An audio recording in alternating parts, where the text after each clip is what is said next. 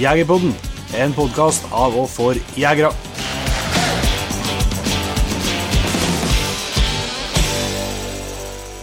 Hjertelig velkommen til en ny episode av Jegerpodden. Jeg heter Jon Petter Meldingen.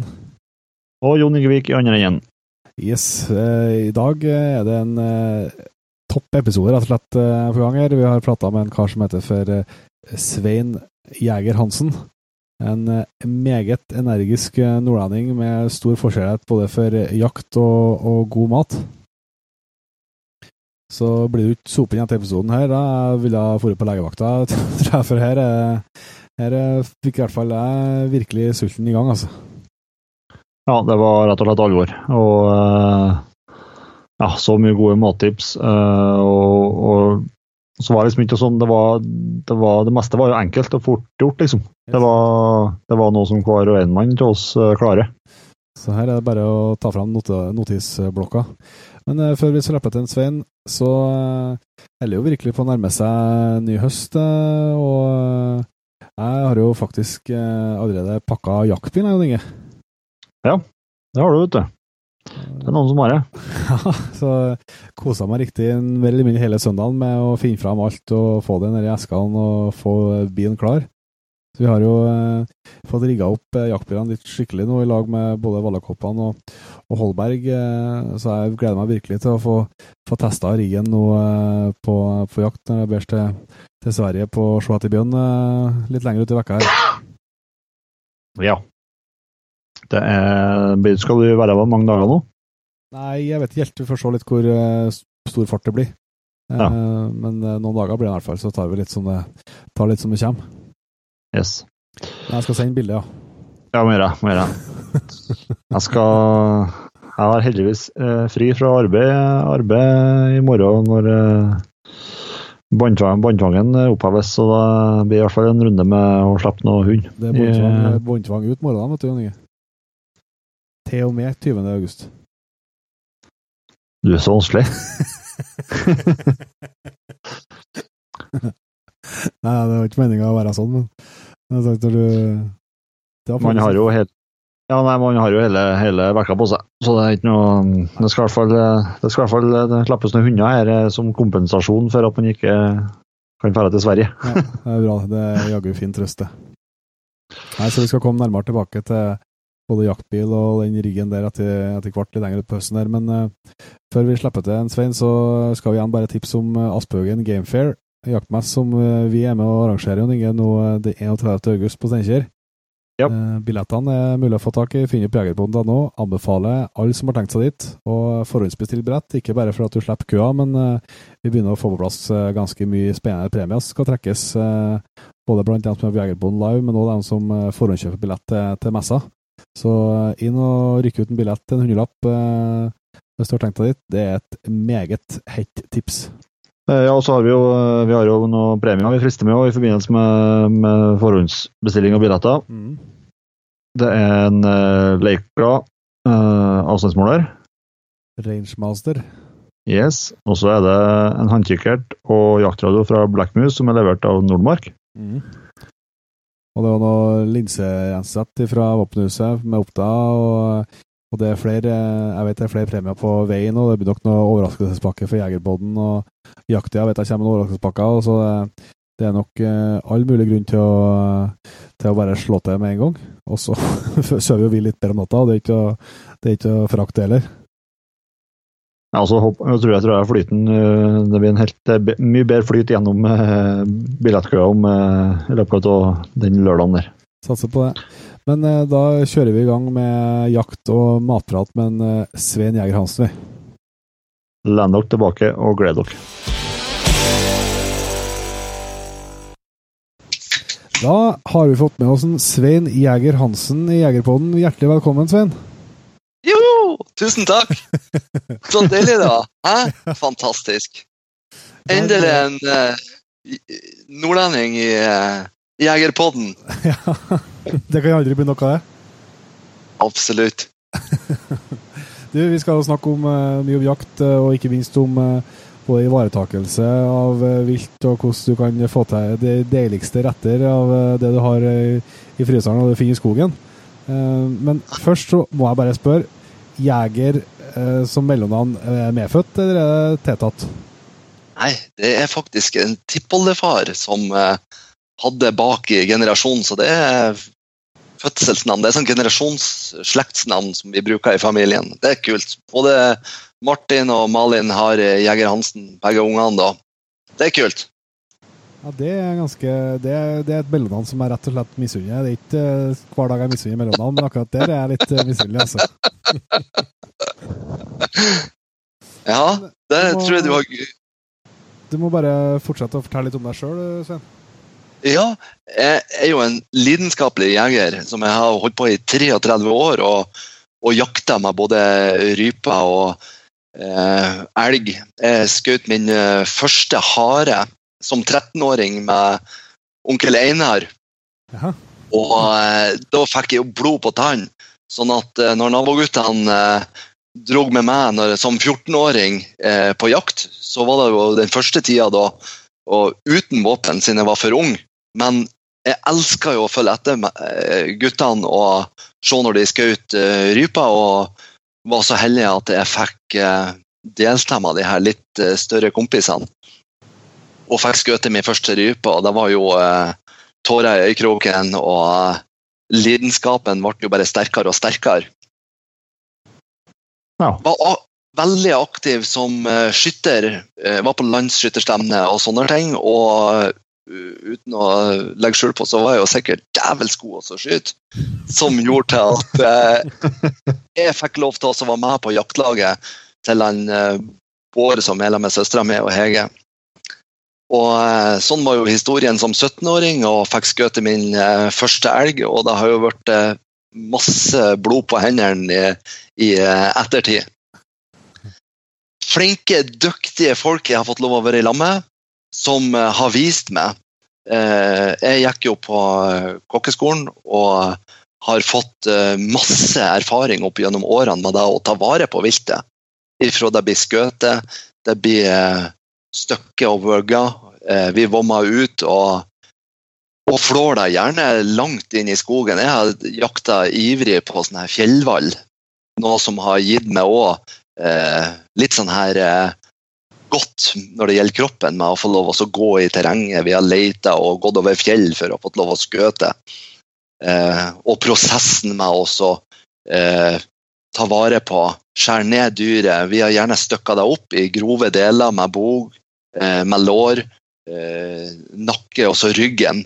Og så har vi hengt det opp, og så har vi lagt eh, kvister og så skinnet over. Og så har vi ført den eh, ned og så laga en enkel eh, fem- eller syvretters eh, i eh, koia når vi har vært ferdige. Jeg kjenner til femrettersene i jakthytta, de kjenner jeg veldig godt Ja, så deilig. Og Det er, jo det, som, det er jo det som er så deilig. Det er det som er lidenskap til det du holder på med. Og du kjenner sitringa i kroppen at uh, august kommer, og du sier å, nå begynner det å bli gult i, i løv og blad. Og, ikke sant? og du kjenner jo på, på kroppen. Du sykler på arbeid, og du kjenner lufta og den her at eh, Så jeg får pinadø gåsehud på eh, armene, bare prater og forteller. 9. september, da er sekken eh, pakka sånn at man kommer seg opp på fjellet og får den her eh, eh, kompisbålespraka. Vi lager selvfølgelig en enkel eh, kveldsmat. Gjerne med noe sovas, noe reinsdyrkjøtt eller noe som gjør at guttene eh, blir happy før vi legger oss i lavvoen og våkner tidlig på morgenen. Det høres ut som Høres, det er an å ha med seg på jakt, altså. Det er, ikke, det er ikke bare at alt blir lagt opp på hvite duker og eh, porselen. Det er kult å være i skogen og så eh, lage maten der og da. Det er jo kanskje litt av min filosofi. ikke sant? Jeg har vært eh, kjøkkensjef på Scandic Megården hotell i 25 år nå i juni, som var. Og jeg elsker også å ta med eh, gode råvarer og få lov å sitte i løngen og så bare kose med eh, pausen. Det syns jeg er litt viktig. Jeg er opptatt av at man skal nyte naturen og ha fokuset på litt sånn her kos, ikke bare den her eh, jag inn i skogheimen og så finne viltet. Veldig bra. Men hva, du, hva som er jaktåret ditt eh, nå, da? Eh, nå når du har eh, holdt på noen år? Ja, det første her er jo 10. september. Eh, Da drar jeg Harald, eh, Rudi og Rikard, eh, gode jaktkompiser som vil legge oss i lavvo, og så er det rypejakt noen dager. Og så deltar jeg jo nå på Matstreif i Oslo, der jeg er den her reinsdyrkokken i Oslo. Så er det noen som har lyst til å komme innom og smake på noe godt reinsdyrkjøtt, så er de velkommen. Eh, helga etter så er jeg årets eh, dyrskunkokk i Seljord. Det er Norges største landbruksmesse, der jeg skal være sammen med Vendela Kirsebom og Petter Pilgaard og skjære ned reinsdyr. Der de skal få være sammen med og så shower vi litt. og eh, I fjor når vi var, så det er jo kanskje helt tilfeldig at jeg har jo min egen villmarksakevitt, som er med kongsgress fra polarskikkelsonen Jaha. som jeg høsta den type oreganourt. Eh, der har jeg i fjor på dyrskuen i Seljord eh, eh, villmarksakevitten. Da var jeg den her lokalkokken, ikke sant, at vi bruker lokale råvarer. Og så kjørte vi en time show der med Vendeland Petter, der de stekte biff. Og så var det hvem som hadde den mest perfekte stekte biffen. Og det var jo selvfølgelig helt tilfeldig at de flamberte i min eh, villmarksakevitt. Ja. Og det var jo kanskje ikke helt tilfeldig at Vendela òg stakk av med eh, villmarksakevitten i premie, da. Så eh, det er kult. Det er kult. Og så er du på begjærjakt lenger utpå høsten, eller? Og så har vi faktisk siste perioden i år eh, i Eitrodalen sør, som er et fantastisk vall. Det er et fjellvall, og der skal vi ikke før den 19. oktober. Og Ja, eh. Det er fryktelig lenge å vente, og da eh, er det jo egentlig bare å glede seg og trene litt. og jeg vet ikke, Det er sikkert ikke lov å skryte. ikke sant? Jeg var jo her med guttene eh, første gangen med berettene mine eh, på Leirduebanen etter vi ikke har vært siden i fjor, da, her tidlig i sommer. da, og eh, Da vi hadde full trangboring og glemte sjåkene i sekken. og Da var jo guttene snar med å skulle eh, lage en sånn her konkurranse og vedda litt på at de skulle eh, gjøre det bra. Og klarte å få knus og fikk 24 treff. Oi! Og det var jo eh, det er faktisk rekord. Så eh, det var litt Du eh, føler, du føler deg giftig i høst, da? Det var, eh, det var innafor. Det, altså, det er jo uflaks hvis det er noen eh, som eh, letter på, på hold. Og, da blir det gjerne en sånn her eh, liten eh, filet i eh, bålet, ja. Det er ikke uvanlig, for å si det sånn. Det høres eh, veldig bra ut. Men eh, har du noe, det noen hunder, eller er det uten hunder jakta foregår? Jeg har hatt uh, han Taro Gordonsæter i åtte år, som jeg uh, mista faktisk i fjor høst, når vi var på reportasjejakt eh, med Peter Nagy i uh, Vimen. Jaha. Eh, jeg har jo skrevet fast eh, for Vimen og villmarksliv nå i mange år. Og eh, tok- stand. Han eh, datt i en sånn her eh, sprekk på over to meter. Det var nysnø første dagen med nysnø, og datt i fjellet og over to meter ned i ei sånn her trakt. Og eh, vi klarte ikke etter eh, en og en halv time å berge han, dessverre. Så det var eh, mye tårer i fjellet.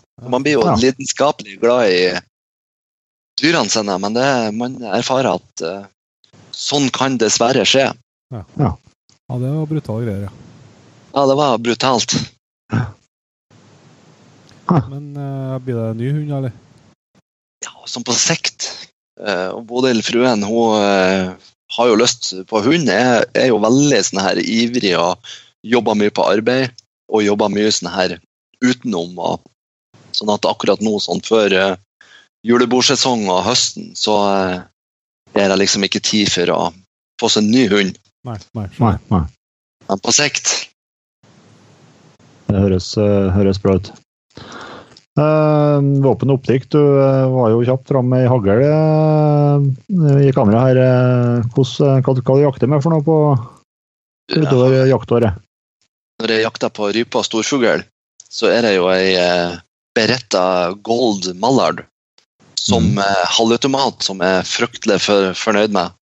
Det var jo litt av innledninga nå når jeg skrøt at jeg hadde rekord. det var kanskje ikke helt tilfeldig, men hun sitter knallgodt. Hatt henne i mange år og vært kjempefornøyd. Ja.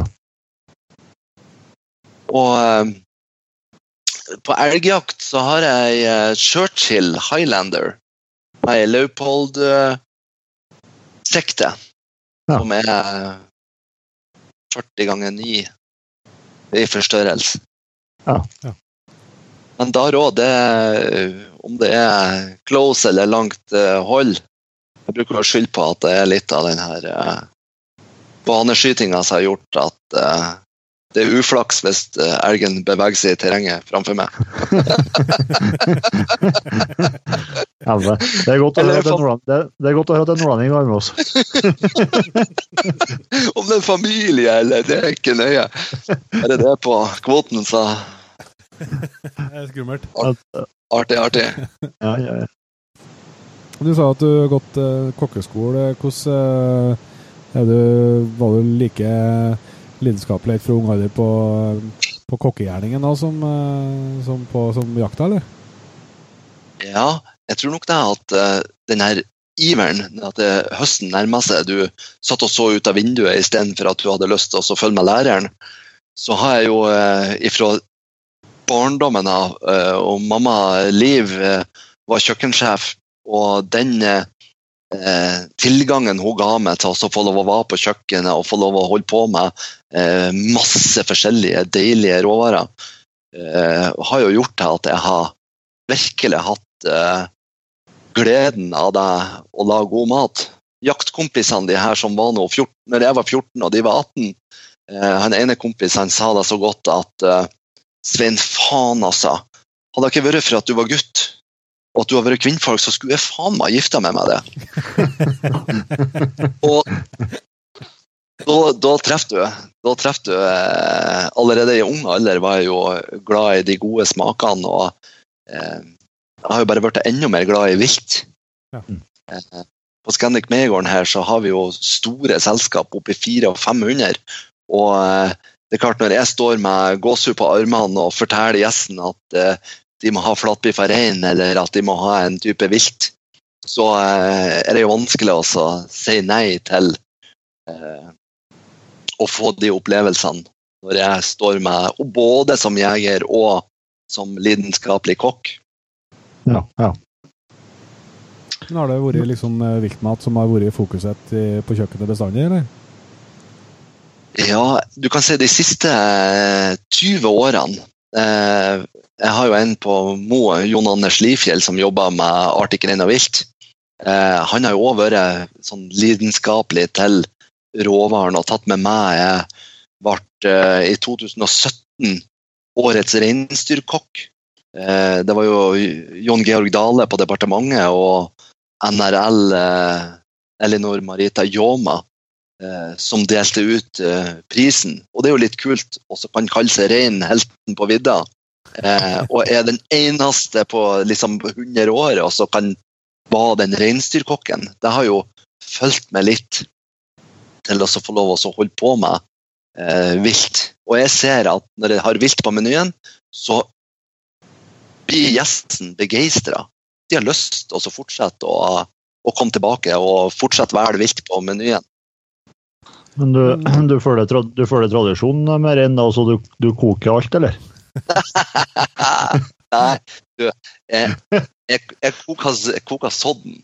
Men eh, ellers så er det selvfølgelig Forparten eh, er jo et eh, seigere dyr. Eh, skank og, og, den der bogbiten av de nederste, og sammen med nakkepartiet, er jo seigt. Eh, mens eh, ryggen og så lårene er forbausende mye biff og fileter. Oppdager jeg ja, og da er det jo ofte, selvfølgelig Vi er jo moderne, vi er trendy, vi har lyst til å steke, vi har lyst til å la eh, kjøttet få hvile på 52-53 grader. Så lager vi en roastbiff. Så kan vi bruke det på en forrett eller på en tapas eller eh, hovedrett. Ja, Det høres eh, Ja. Det var virkelig et av det Når du spilte opp den referansen, det var et av de beste TV-øyeblikkene gjennom tidene, når han, eh, når han slo til en eh, når Johan og ja, ja, kokte kjøttet. ja. Men de er fantastiske folk. De eh, går i fjellet. De har kanskje ikke tilgang når de er ute i naturen til den type stakinga. Sånn at det er enkelt å bare hive det opp, og så får de næringa de trenger når de går i mange dager. ja, ja.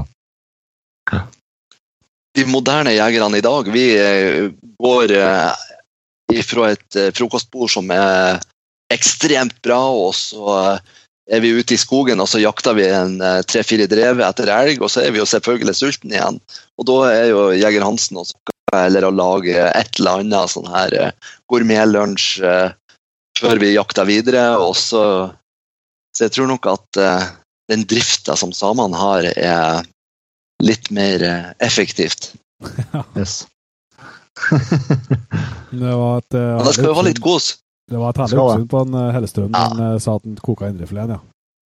Uh. Han var fantastisk. Men Truls er jo bare magisk. ja. Han har jo vært eh, flere ganger på Meiegården der eh, vi har stått på scenen i lag og laga litt sånn her eh, artige mimikk og ansiktsuttrykk. Og... Så det er fantastiske personer. Det er klart. Men eh, du var jo litt inne på eh, litt uh, meritter her da, med at du ble årets reinsdyrkokk, men du, du, har jo, du har jo ganske lang skruteliste hvis du vil til, med, som du nevnte òg, med både Villmarksliv og, og Vi menn og, og kokebøker og, og villmarksakevitt. Det er ganske mye over lista her.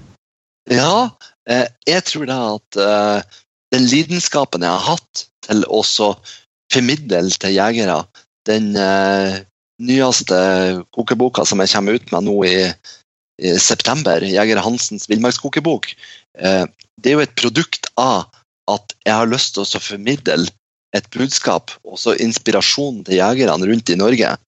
De må bruke av det som det er høsta fra naturen, og som ligger i fryseboksen, sånn at det tømmes, og så kan det fylles på igjen til høsten. Med glade farger, gode smaker og fine bilder. Ja. Jeg har jo Roger Brennhagen, han er jo en av Norges aller dyktigste naturfotografer. Han har tatt uh, mengder av eh, Det er 240 sider i kokeboka der jeg har fått uh, masse naturbilder. Rype, elg, rådyr, storfugl. Altså her er krydra med tre bilder på hver oppskriftside av levende vilt. vilt, også hvordan jeg har presentert det ute i skogen. Det ligger på løgn, eller det ligger på porselen, eller den her eh, eh, gleden ute i naturen.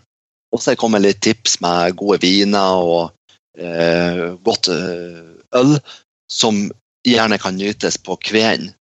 Eh, litt opptatt av det at eh, man eh, nyter ikke alkohol når man er på jakt, men man kan godt eh, unne seg litt eh, pils eh, og gode viner til maten på kvelden. Helt klart.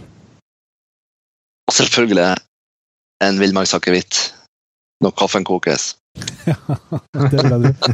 Jeg skal sende deg adressen min etterpå, så skal vi se om eh, jeg tar en kan godt prøve å være prøvesmaker hvis du, hvis du mangler noen. Ja, ja, ja. Det høres eh, helt vilt ut. Jeg er, jeg er helt sikker på at jeg skulle ha klart å begeistre det. Ja, det er ganske, er ganske, er ganske lettbegeistra når det kommer til akevitt. Ja, det skal Ja, det er bra. Han, eh, Peter Neggi har jo fulgt meg i eh, fem år eh, fra Vi Menn. Eh, jeg traff han tre år før den tid at eh, i Børgefjell, her skulle jeg vært og jakta. Og eh, tre år etterpå ender vi opp med at han tar jegerprøven og kommer oppover. Og vi får et fantastisk eh, vennskap og sånn samarbeid der jeg lager mat, og han tar eh, bildene. En del har vi tatt eh, inne i hytta, og mesteparten ute i naturen. Som har gjort at jeg har fått uh, jule-nyttårsmenyen. Uh, jeg har fått uh, Jeg ble jo årets uh, viltgrillkokk to år på rad nå i eh, et ekstrabilag i Vimen med 16 helsider. Der jeg var her på industrien i Mo i Rana, inne på eh, Imtas, da vi fresa og gnist og spruta ikke sant, med effektene rundt, også de ville råvarene presentert i en fin eh, anretning. Og så var vi på Gåsvær kystopplevelser og hadde eh, de andre åtte oppskriftene. Så jeg har liksom fått vist Helgeland og det som de har å by på, og formidla deg i eh, villmarksliv og eh, den gleden med å ikke bare ta livet av viltet, men òg eh, gjøre noe spesielt. Du, du, koser deg når du lager deg på tallerkenen, og du mm. ser, ser, gleden til vennene eller gjestene som du har på besøk. Fantastisk. Hvis vi skal begynne å dra oss litt mer over eh, mer eksakt inn på, på, på matlaging og, og sånt eh, hvis, hvis, du skal trekke fram noe som vi jegerne ofte gjør feil, altså når vi skal ta vare på, på råvarer sånn i, i, skog og fjell, eh, hva, hva, hva er det hva er din mening at vi, vi, at vi gjør feil?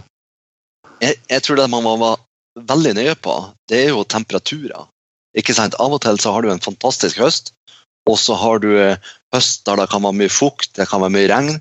Og det er også eh, jakt sendt på, på, året er jo ikke helt bra for viltet hvis det kommer snø og du avkjøler deg veldig fort. Sånn at eh, hvis man vommer ut i skogen, så må man være nøye med at man eh, ikke har deg borti liksom så mye av det her eh, skogbunnen og får eh, tilgrisa viltet. Mm. Hvis du da tenker på sånn storvilt. Ja, ja. Og så er det jo det å, å Skyter man et dyr litt sent på, på eh, ettermiddagen, så tror jeg òg det er viktig at man tar seg tida til å eh, flå det. Hvis man ikke flår det, lar det ligge til dagen etterpå, og så har det regna hele natta, og så temperaturen har dødd, så kan faktisk bare ett døgn gjøre til at uh, Eh, kjøttet forringes i kvalitet. For at varmen innvendig eh, går i forhold til eh, kjøttet. Det er testa og utført. Ja, det, det, er ikke, det, er ikke, bra. Det er ikke bra. Sånn, sånn at uh, luft, kjøtt når det er ferdig, få luft og ikke få så mye vann på det. Uh, luftig og tørt, og gjerne at det er litt vind, så du får ei sånn tørkehinne.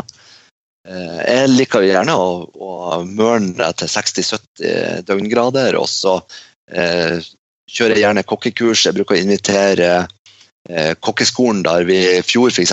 var 15 eh, skoleelever. Det var lærere fra eh, jaktlaget var i lammet. Vi skjærte ned. Vi vakuumerer biffene. Vi har sånn ca. 200 grams biffer, og så vakuumerer vi to og to biffer. De kan òg gjerne ligge kanskje borti en måned på kjøla på eh, tre-fire grader, og så får den liksom sette seg. Eh, når det gjelder eh, den vakuumen, så har det bare en fordel at det ikke blir hevet rett i fryseren, sjøl om det kanskje begynner å bli ferdig i morgen.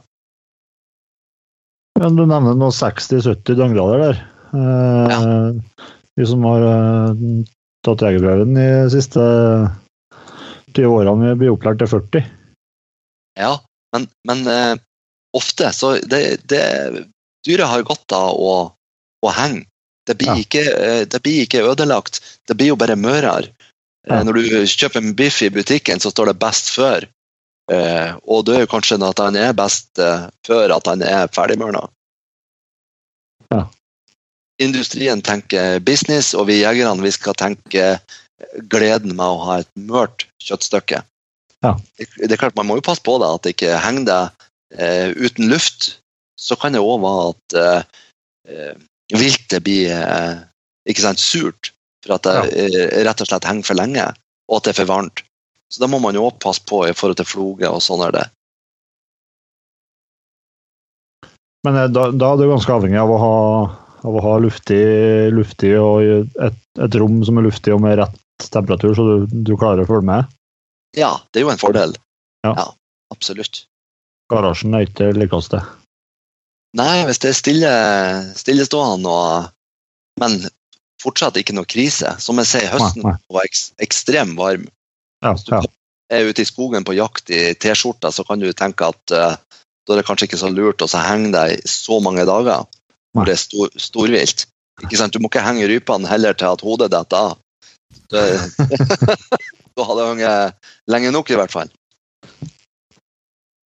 Og så syns jeg det er litt kult, du stilte spørsmål her i forhold til uh, viltet, storviltet, når du er i skogen. Så syns jeg gjerne at eh, jegerne må være flinke og ta vare på hjertet, tunga og eh, kanskje de unge dyra når det gjelder lever til leverpostei. Men det å også få røkt og salta tunga og eh, hjertet er jo fantastisk eh, produkt. Mm. Prøv liksom nye ting når man snakker om inspirasjon til jegere. Så er liksom eh, Prøv et år eh, å lage til skanken. ikke sant? Det er jo fantastisk med høstfriske sellerirot og gulrot og purreløk og løk, og så kok det her sånn at det blir mørt og godt. Eh, ta vare på, på dyrene. Jeg har gjort i det siste så har jeg hatt noen sånne tøffe prosjekt på arbeid.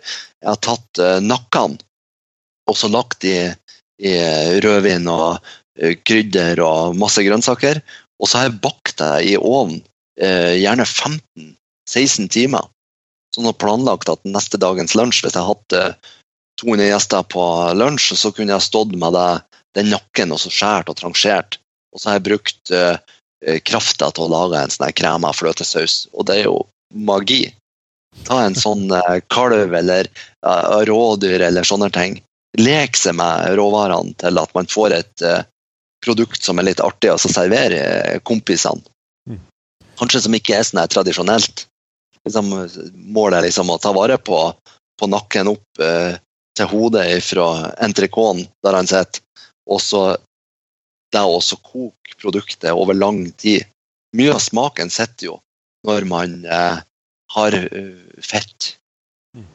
Når man skjærer ned dyret, så må man jo ikke være hysterisk. Man må ikke skjære bort alt eh, fettet og sånn her. Det er jo det som gir smak. Når man steiker det og behandler det, så kan man heller tenke at eh, sene og sånne ting vil man gjerne ha bort, mens det fettet er jo da den gode smaken sitt. Ja. Og så, så kan man eventuelt skjære den bort på tallerkenen hvis man ikke vil ha den. Samtidig så handler det med å sette smak på den retten man lager.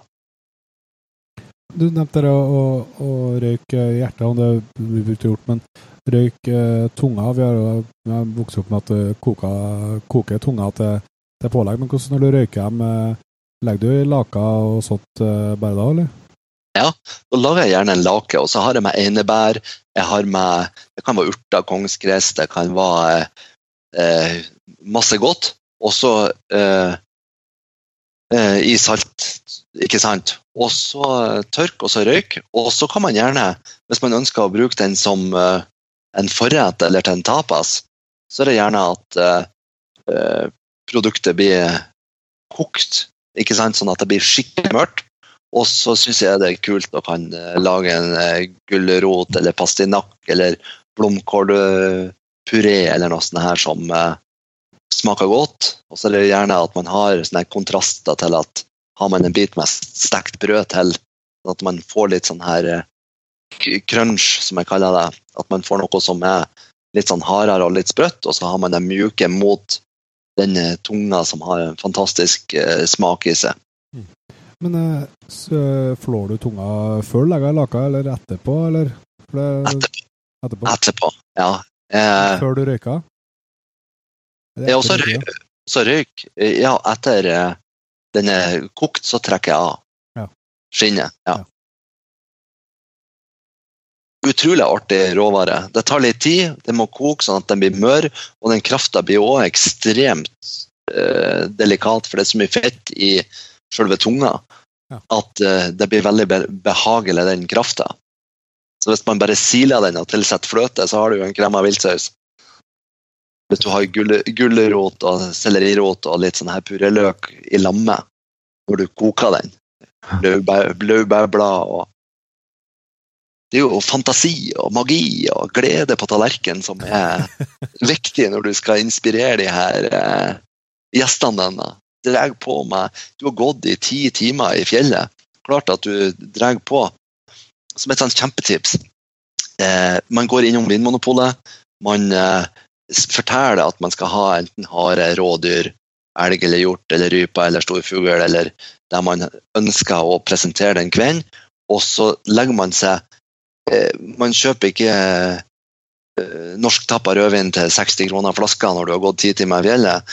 Da kan du gjerne gå opp eh, noen kroner, ikke sant? Sånn at man, sånn at man får en vin som eh, eh, er verdt det som du har på tallerkenen. Mm. Jeg sier ikke man skal fråtse i eh, ekstremt dyre viner, men det å gå på en litt eh, kraftig vin er noe som man kan få et løft på tallerkenen. Og man føler gjerne at eh, det er verdt hele den fjellturen man hadde for at kombinasjonen ble så bra. Jeg har smaka noen type Austmann-øl. Fantastiske sånne mikrobrygggutter i Trondheim som har laga masse forskjellige typer øl som gjerne er i kombinasjon til eh, sjømat eller til eh, vilt. Både til lette og til kraftige vilttyper som òg matcher. Hvis man da selvfølgelig eh, Det var helt tilfeldig da at man drikker den der villmarksakevitten i lag med den retten. Men jeg syns òg du tipsa om eh, lever. Jeg er jo så sær at eh, det er jo min absolutte favorittrett, det er jo levergryt. Ja. Eh, jeg synes det er jo Bacon. Ja, vi har en Du kan, kanskje vil ha en oppskrift? Deilig. Send over, send over. Nei, det, det er grunn, det- grunn, veldig enkelt. Altså. Det, det å skære det å lever til å bruke stort sett bare til kalv. Da. Ja. Eh, og så bare vende den i Blande opp litt eh, hvetemjøl og salt og pepper. Og Ja. så bare vende den der, og så steker det i masse de tynne biffer, og så steker massevis av smør. Og så oppi jerngryt, og så når den jerngryta er full, da, du har stekt opp det du har, så bare slår du på fløyte og spaker til med salt og pepper og brunost. Og så bare potet attåt. Det er så sinnssykt godt, ass. glede på tallerken. Ja, Og Ok, det må jo være et mål, ikke sant? Jegerpodden, sånn som det her. Vi burde jo alle i år burde ta vare på den lille kalven, og så lage eh, den retten. Så Nei, enkelt. Nei, nei, nei. nei. Men, så enkelt, men, men jeg, tror, jeg tror faktisk at eh, Jeg tør påstå at kanskje 95% ikke bruker levra. Det på grunn av- Det er jo en fantastisk kjøttbit. Det er jo rent kjøtt. Sånn at uh, mange jegere i Norge, hvis vi har laga en statistikk her nå, så tror jeg mange har ditcha levra. For at de ikke er vant ifra gammelt av. Jeg vokste opp med at vi hadde levergryter, sånn som du forteller. Hun venter i Mamma har i hvetemel og salt og pepper og stekte og eh, laga den her, kanskje hjemmelaga potetpuré eller mandelpotet, eller Og det er jo, det er jo godt. Ja, Men- nydelig. Dagens ungdom de er kanskje ikke så vant. Jeg ser Jon Inge på andre siden, han har blitt 30 ennå, vet du, så han er ikke. Ja, Jerven er glad til lever, han, vet du. Ja, han må jo mat. Skal han fø familien resten av vinteren? Men det er noe annet du tenker er viktig å, å tenke på når vi er ute i, i skogen og fjellet for å få en så god start på, på råvaren som eh, mulig enn det han har vært innom. Ja, jeg tror da, Hvis du er på småviltjakt eller sånn som det her, Ja. tidlig på høsten, eller det, så er det viktig at man kanskje ikke pakker inn rypa. La henne få lov å ligge i nettet bakom eh, sekken, sånn at den ikke eh, blir inne i en tett plastpose. Eh, og så går du i ti timer i fjellet, så han har egentlig hatt det for varmt. Eh, og prosessen kanskje går litt for fort. Sånn at, eh, at man tenker seg litt om. Skyter man eh, rådyr tidlig på eh, høsten, så er det viktig at man eh, flår det. Hare, ikke sant. Man skyter. Eh, viktig at man eh, eh, eh, vommer ut, og så lar det få luft. At det ikke blir klemt i en plastpose og så dytta i sekken. For å få komme godt i gang, ja. Ja. Og så er det det at når du Hva tenker du på døgngrader på fuckground? da? Er det liksom er det på 60-70 på, på alt vilt, eller er det, gjør det litt forskjell på, på Jeg, jeg, jeg bruker som regel å la uh, rypen uh, henge i sånne her uh, fem, fem dager. Ja. Pluss minus, hvis det er Ja. Og uh, som regel så har vilt, uh, vilt har godt av det, hare har godt av det. Uh, ja. Det skal du få den her eh, gleden på tallerkenen eh, når man er ferdig, så er det viktig at man har behandla viltet med respekt. Sånn at eh, det ikke blir surt. Det er jo litt eh, ekkelt hvis man har gått i timevis i fjellet, og så ble eh, dyret ødelagt for at man har behandla det feil. Det er jo ikke noe artig. Men eh, sånn som hare og, og rådyr og, og det mindre, det mindre småviltet vi er, vi er jo, ja, Du sa jo Star, hvor, vi, hvor opptatt vi er av at eh, elgen må flås fort. Ja. Uh, hare, er det kanskje spesielt rådyr, hvor de kan henge noen dager med skinnet på for du flår der. Er det en fordel eller ulempe, det? Jeg tør jo påstå òg at uh, når man har skutt og er ferdig med jaktdagen, så har rådyret òg Det er jo et tynnere skinn i forhold til elgen og reinen. Ja, ja. Jeg tør påstå at uh, rådyret òg har godt av og ikke sant, gjort og det her. Få av. Flå deg. Ikke la det henge i flere dager. Det som òg skjer, det er at eh, skinnet blir kaldt, og skinnet blir tightere. Og det blir faktisk vanskeligere å flå. Ja, ja. ja, det er ikke Og jeg tenker at det er ikke med fordel at eh, dyret henger med skinnet på. Gjelder det hare òg? Hare kan godt eh, eh, henge med skinnet på uten eh, eh, Den fryser gjerne.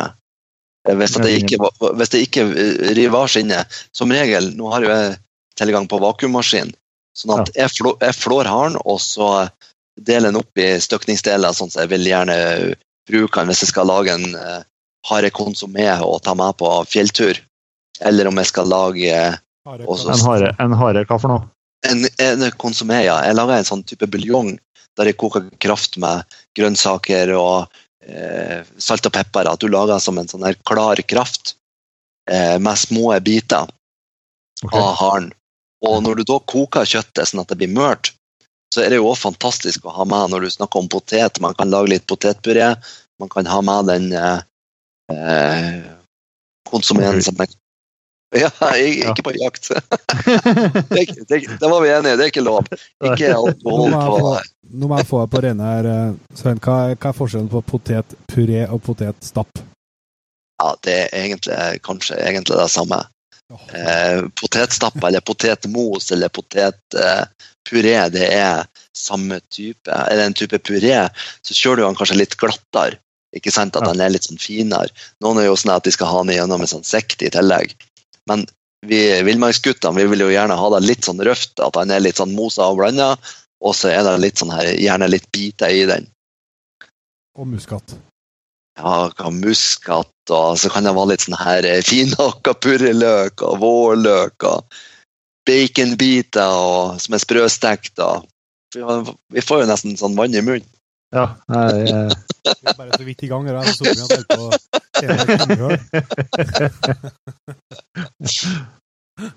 Og det er jo bare forspillet. Det, det er kult. Det er kult.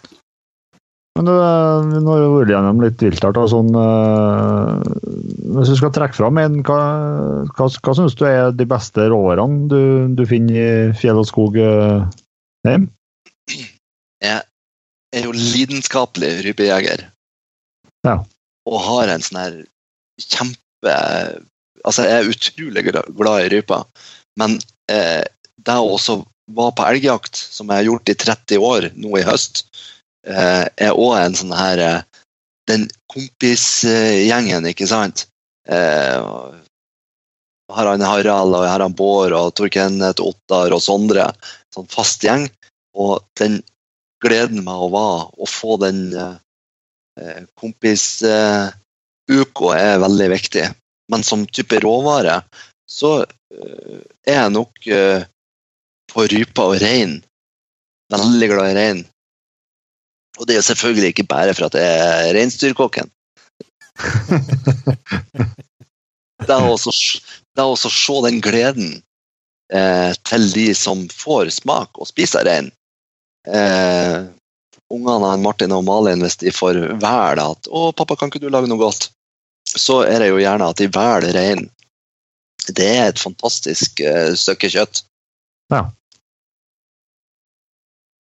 Så, du har jo sagt en del om eh, for å lykkes i skog og fjell, men når vi kommer på, på eh, slakterier, eller i den grad folk har slakteri, da, vi har ikke akkurat noe slakteri å skryte av, men vi prøver nå å ta vare på eh, både når det har fått hunget en stund, og når du skal begynne å, å skære ned. Ja. Eh, men eh, før vi skærer ned sånt, hva, det her med rundt med, med blodtress og, og sånt, hvor, eh, hvor nøye er du på å skære og få bort alt sånt på, på slaktet? Jeg tenker, eh, Hvis at du har masse blodtrykk i bogen, mm. så, så tenker jeg at det er bedre å prøve å få bort mest mulig av, eh, fra skuddsåret i forhold til type eh, ikke sant, bly akkurat i, i inngangen. Så er det greit å skjære bort sletter. Og det her blod eh, Når det blir liggende eh, blodsletter, så er jo ikke det noe som er delikat heller. Nei. Men jeg har en, eh, en sånn filosofi at eh, når du skjærer ned dyret, om det er bog eller lår eller rygg eller nakke, så skal man ikke være hysterisk om det er noe fett eh, på kjøttbiten.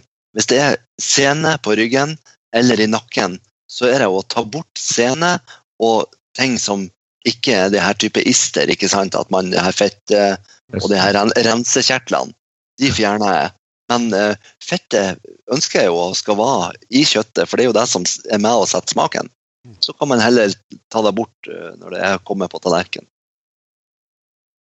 Men uh, stykningsdeler er jeg ganske sikker på at eh, hvis du har vært med meg når jeg skjærer en elg, eh, så hadde du sett ut som en Hellstrøm når du var på vidda og fikk beskjed om Ja. at uh, idretten Skjærer du sånn? Ja, Skjærer du sånn? her er, her er ikke jeg noe i tvil om at jeg både kan kan alt lovlig, det er én ting, men så, så har vi jo gjort litt sånn i vår familie at uh, vi spiser jo veldig mye elg. Uh, men i en hektisk hverdag så lager vi jo, jeg syns egentlig år for år, bare mer og mer kjøttdeig. Uh, Ja. Det vil si at vi kverner bare, da. Nei, ja, det, det, det er jo krise.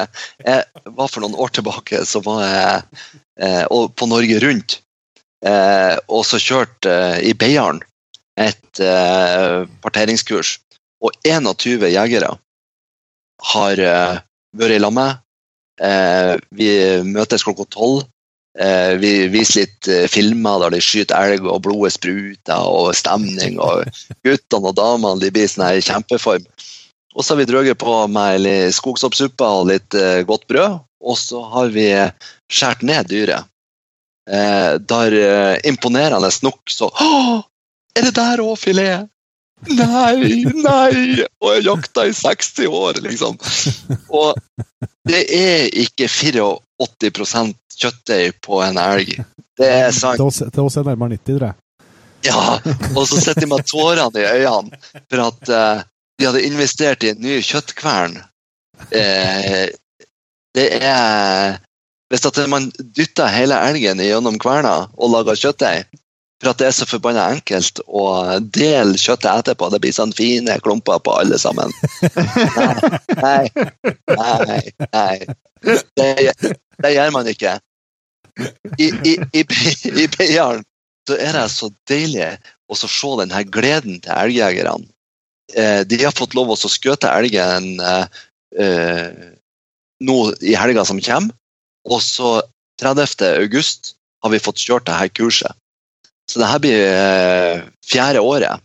Aha. Og eh, ferdig å så skjære ned. Vi viser eh, hvor filetene eh, ligger hen, og så eh, tar guttene og så går vi inn på kjøkkenet, og der koker vi tunga, vi har uh, røkt hjerte, vi lager en uh, syvretters, og så inviterer vi damene og gjester til klokka er sju på ettermiddagen. Og så drar vi på med en syvretters, og så får de signerte kokebøker, og det er jo tilfeldig, men de får jo faktisk den villmarksakevitten.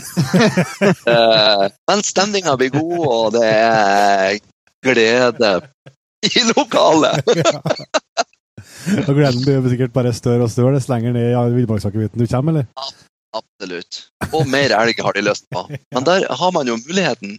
Man har et dyr, man får uh, ned, man får uh, kose med råvarene som uh, Man får hvile, man lager pureer, vi har laga eh, masse sånn artige Vi har sylta ting, og vi har gjort artige ting som jeg kanskje vil anbefale kompiser. Ikke sant? Dere er en flott gjeng, møtes, og så kjører man Jeg har kompiser som vi bruker å ha med damene, også der vi guttene lager maten. Mhm. Og så kan jentene kose med et glass vin mens eh, vi begynner å rulle ikke sant? og så kjøre rett for rett. Og da har man jo man har jakta, man har tatt vare på viltet, og så har man fått det på tallerkenen. Så, men eh, hvor mye, hvis du skal gjøre et anslag på hvor mye kjøttdeig det er på, på en elg, da? Ja, jeg, jeg tror sånn som i fjor, så er det, det er maks eh, 10, maks 10 Det Ja, ja, ja. Det, det er Jeg tror ikke vi fikk kjøttet i fjor. Eh, og det, det er seriøst. Det Jeg er tror det. Jeg, tror det. jeg skjønner Ja, det er- at det er stygge scener jeg driver med, så jeg har ikke noe problem å forstå, men det er noe med å få brukt det i hverdagen. Liksom Ja. Store steiker og biffer og sånt. Ja. liksom noe med det som jeg er litt med. vi er flinke å bruke det vi har i fryseren. Men det er jo at hvis du eh, vakuumerer det, så er det litt lettere å ta det ut og tine det. Lager man grytekjøtt, f.eks., eller lager man eh, Jeg sier ikke at kjøttet er noe galt, for du har så mye du kan lage. Eh, av kjøttsaus, du kan lage kjøttkaker, du kan lage elgkarbonader, du kan lage Pizza. eh, pizza. Masse, ikke sant?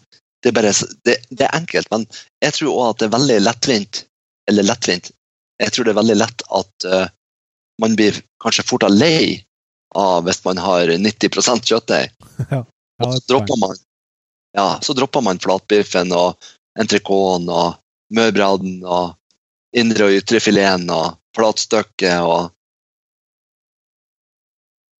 Men mange er nok på, på eh, kjøttdeig.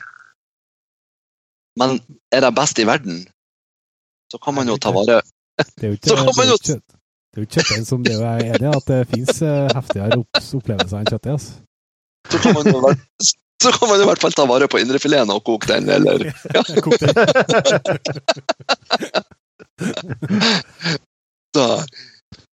Men eh, hvis du tar så sier det er egentlig samme kamp til hjortedyrene, kanskje det, men hva er, hva er favoritt, eh, favorittdelene til Jeger Hansen?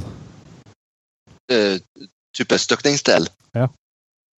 Uh, jeg har faktisk hatt uh, kunder som har fløyet meg fly opp fra Oslo til Mo i Rana for at hun begynte å krangle. Hun ville ha indrefilet av rein, mens jeg absolutt ville at hun skulle til 220 gjester ha flatbiff av rein. Jeg syns at Flatbiff, hvor er vi igjen da? Eh, Det er på låret. Det er på innsida av låret.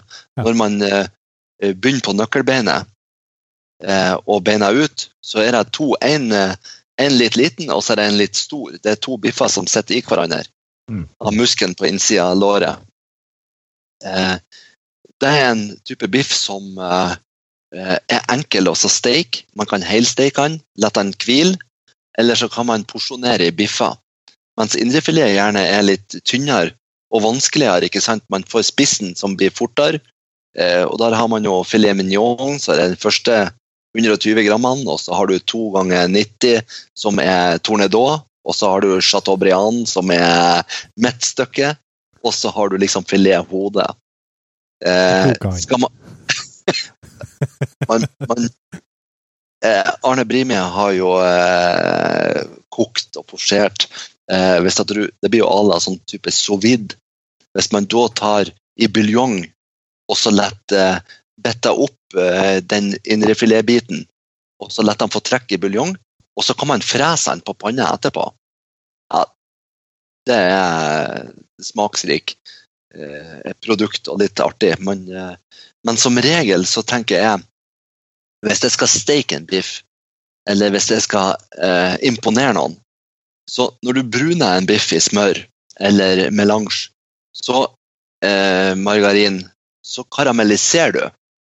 Du, du lukker snittflaten som du har kutta med kniven, Eh, og så gjør det til at eh, porene lukkes, så når varmen trenger inn i midten av biffen, så skjer det en prosess sånn at varmen trekker ut igjen. Men hvis du da har bruna den, så stopper eh, krafta i kanten, sånn at den bevares i biffen. Når du da har stekt den ferdig og legger den til hviling, så vil ikke kjøttsafta renne ut av biffen, men den vil forbi i biffen. Eh, Det ser man òg hvis man lager en sånn type roastbiff til 53 grader, og så stiger den kanskje til 55. Og så vil den være like rød eh, ytterst som innerst, men samtidig så vil den ikke være rå i midten, som en type kjerne. Og så blir smaken så mye bedre. Du, du, var, du var inn på, på smøret her. For der har jeg en eviggående diskusjon med uh, min bedre halvdel i huset samt uh, flere. Ja. Uh, for jeg mener jo hardnakka at det er kun merismør som er brukende. Ja, det, ja, det er en myte. Det er jeg, ja, jeg tror jeg skulle ha klart Jeg kom jo ut med en kokebok for elleve år siden som heter Polarsirkelmat. Eh, og, og det er første kokeboka i Norge der jeg har brukt uh, eh, melange margarin. Jeg hadde kjøkkensjefen fra Mills oppover, og så dro vi på med og laga melange i skogen. Var på elgjakt. Okay. Da skrev jeg en historie eh, i den boka der jeg skriver at jakten på den naturlige smaken Jeg vil at rypa skal smake rypa. Jeg vil at uh, rein skal smake rein. Og jeg vil jo ikke at det skal bare være en sånn type smørsmak. Nei, Men- Jeg ønsker, hvis du lager eh, fisk og panerer, så syns jeg kanskje at du får et bedre produkt med å bruke margarin. Mens eh, kanskje jeg vil på type kjøtt ha litt smør, kanskje litt olje i lammet, for da tåler jeg høyere temperatur. Eh, så syns jeg òg at kanskje litt av den smøresmaken er behagelig å ha i. Både på grønnsakene eller pureene jeg lager, eller Så smør er både, både godt og bra å bruke, men det er ikke noe krise å bruke andre typer produkt. Det er jo litt av krydderet du tilsetter når Mm. du har eh, hvila biffen. Mm. Det var et godt uh, tema. Steak, steakbiffen, og eh, Eller krydder. Hvis du krydder med masse urter, ikke sant, og så har du høy varme, så, så svir du krydderet. Og gjestene, gjestene har jo ikke lyst til at du skal ha eh, svidd produkt på biffen. Eller, ikke sant, da er det jo bedre å krydre etterpå, og så la dem få lov å så hvile. Eh, salt er jo òg med å trekke ut fuktighet av eh, støkningsdelen. Ja, ja. Eh, kry krydrer du eh, med masse krydder på et rypebrøst, og så steker du det i eh, lang tid, så blir det tørt, og så blir det ikke bra. Rypebrøst, så er det maks ja, jeg vil påstå for å få et perfekt rypebrøst, så kanskje ett og et halvt minutt, og så lett å få lov å så hvile i litt sånn lunt og godt. Skulle ønske jeg var rypebrøst. Men, eh, det høres godt ut å hvile lunt og godt. Men på hvordan eh, det, er- det er jo det vi også med Hvilke tips har du for å få til den perfekte eh, biffen når du skal steke den i panna? du Det har jeg hørt og lest og prøvd sånne triks på å klemme på håndflata. Og, og da er jo jeg veldig enkel, for at jeg vil jo nesten ha rått. Ja. Men det må gjennomgå med oss, vi lærer oss det nå. Ikke sant? Hvis du har tommelen, og så håndflata at du trykker, at handa er løs, Mhm. så er det rått. Men hvis du tar den halvveis inni håndflata di, Mhm. så begynner det å bli medium. Og hvis du klarer å ta tommelen helt over mot eh, lillefingeren, og du kjenner at uh, tommelkjøttet ditt begynner å bli hardt, så vil jeg jo tørre påstå at da har du klart å fått ødelagt kjøttet ditt. Så ikke, ikke steik deg så lenge. Jeg har òg en sånn her eh, kjærlighet til også brun steik. Gjerne steik deg videre inn i, inn i ovnen, men ikke ha det for lenge. Men la det heller få, få hvile i 20 minutter mens du steker grønnsaker eller gjør klar poteten og sausen, ikke sant? For For det å, det å, å steke det, og så når du begynner å bli litt, når du begynner å bli usikker, så skærer litt og se i kjøttet. Det er ikke noe topp, det er ikke noe lurt. Eller? Da renner det, ikke sant? Det er det som er clouet. Ha tid til å vente. Begynn heller å steke litt før, istedenfor at man skal eh, ødelegge eh, biffen. Mm. For det er jo det man gjør. Begynner man å skjære det, så er det at safta renner ut. Og det var jo det vi prata om i stad, der man lukka eh, hinnen, og så har man karamellisert og fått fram den gode smaken. Mens safta trenger litt tid for å sette med i, kjøttet, sånn at det fordeler seg, safta.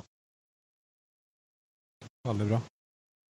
Men eh, nå har vi jo fått dere kommet med bra tips her, men eh, vi skal litt over etter hvert på litt eh, enkle og gode oppskrifter og litt tips til, til å lykkes med forskjellige råvarer. Men eh, hvordan, eh, litt mer på generelt nivå, Sven, eh, for oss som har lyst til å lykkes på kjøkkenet, er det, det, har du noen andre gode tips som vi skal ta med oss før vi, eh, før vi setter på stekeovnen? Ja, jeg tror det er å eh, kanskje ha god tid. Planlegge litt på forhånd. Kjøpe inn eh, råvarene, og så har man litt den her eh, tida man koser seg på kjøkkenet. Om det tar et kvarter eller 20 minutter å koke den eh, sellerirota som skal bli til en eh, puré, eller om man bruker 30 minutter, eh, eller om man kutter litt eh, skjevt, både på grønnsakene eller på dyret når man eh, skjærer ned elgen, f.eks., så er det ikke det som kanskje betyr noe, eller som blir lagt merke til når det gjelder gjesten. Men jeg tror det at eh, man tar seg tida til å smake til maten når man begynner å steke og lage ting. Potet. Uh, gjør litt uh, andre typer ting og produkter. Men så blir det til at uh, den tida man bruker, så smaker man seg heller litt fram flere ganger enn at man eh, har alt oppi med en gang, og så er det for salt eller for mye krydder. Det er jo heller ikke godt. Og det beste man kan ha, det er jo å få bein, bruna, grønnsaker, og så lage ei god kraft, og så f.eks. fløte eller skogsbær eller sånne type ting. Og garnitur. ikke sant, at man bruker kantarell eller sopp man har plukka i skogen, og tyttebær som er nyrørt, som man sjøl har vært og høsta. Det Kraft er det beste for å få til en fantastisk god saus. Og det er jo ofte sausen som er veldig god. Da må vi ha litt eh, kraft, eh, krafttips, da. Har du Ja. noe, for det, det kraft det kan, jo, det kan jo fryse ned etterpå. Du trenger ikke å bruke opp alt første gangen. Nei, absolutt ikke. Eh, kanskje hvis, eh, som et tips mange ikke har tenkt på, lager de eh, sådd av rein eller elg eller hjort eller det. Den krafta som blir kanskje igjen, er jo magi. Eh, det er rett og slett å bare tilsette eh, fløte og så redusere. Eh, og så jevn. Når jeg sier jevn, så er det enten med potetmel, eh, vanlig hvetemel eller eh, maisenna hvis man er glutenfri. Og reduseringa igjen, det er altså rett og slett at det koker litt, eller damp, så det det Ja. ut eh, fukt, væske. Ikke sant? Hvis du har 50 liter, og så koker du ned til 10 liter, og så kan du fryse ned, så har du og tar ut eh, enten melkekartonger eller beger, eller hvordan man fryser det ned. Så har man når man skal lage til viltet. Jeg baka på ei sauske. har jeg- en historie faktisk på For en uh, år siden så vært inne på ei podkast før, og så bodde jeg og Karsten ute i skogen. Da skulle vi jo feire jul, vi ut der. da. Og så litt før jul så fikk vi besøk uh, av bestemora til eh, Karsten, og så hadde hun med Hun hadde frosset uh, brunsaus til oss til julemiddagen. Ja. uh, I melkekartonger. Og vi har jo ikke vært borti det før. Vi har- det var to-tre melkekartonger. Så vi regna med at det var sikkert det. Så vi slengte opp eh, tre melkekartongene og godt og vel. Og så får vi beskjed om at vi måtte tynne ut med vann etter hvert og litt melk og sånn. Vi blanda tørrmelk og ordna. da mespedømte vi litt, for vi satt igjen med seks liter Endte opp med seks liter brunsaus til julekvelden eh, på to, på to mann. Vi åt jaggu brunsaus med skje utover eh, langt utpå julekvelden. Så det går an å går fort og fort å messe- mestberekne seg på, på forholdet der, da, for det skal ikke så mye til som en tror. Nei, ikke sant? Du, du kommer langt med 15 gram per liter, f.eks. når det gjelder eh, hvetemel, Ja. som et eksempel. da. Og, og det, der igjen, hvis du koker krafta sånn at hun får boblekoker, og så har man en tynn stråle mens man jevner litt og litt, Ja. til at man får eh, eh, den passe konsistensen på sausen. Mm. Ikke ha alt av jevning i med en gang. Nei. Nei. nei. Det er sånn som liker veldig tjukk saus. Er, er det noe galt med det? Nei. Eh, Da er du, da er du sikkert òg ekstra glad i hvis at man har laga en soppstuing eller Ja, det synes jeg er helt fantastisk. Ik ikke sant? Og det kan man jo også bruke som, som en type saus. Har man en eh, soppstuing som er sånn her mellomflytende, eh, så kan man jo bruke det som saus. Mm. Passer veldig godt til stort sett det meste av vilt. Ja, for at det er noen som er gira på sausene som bare flyter utover tallerkenen, men da syns jeg du får noe Du får ikke med noe. Nei, du må ha smaken. Ja. Og, og passe jevna. Men du var inne på det med litt med, med krydder i stad. Ja.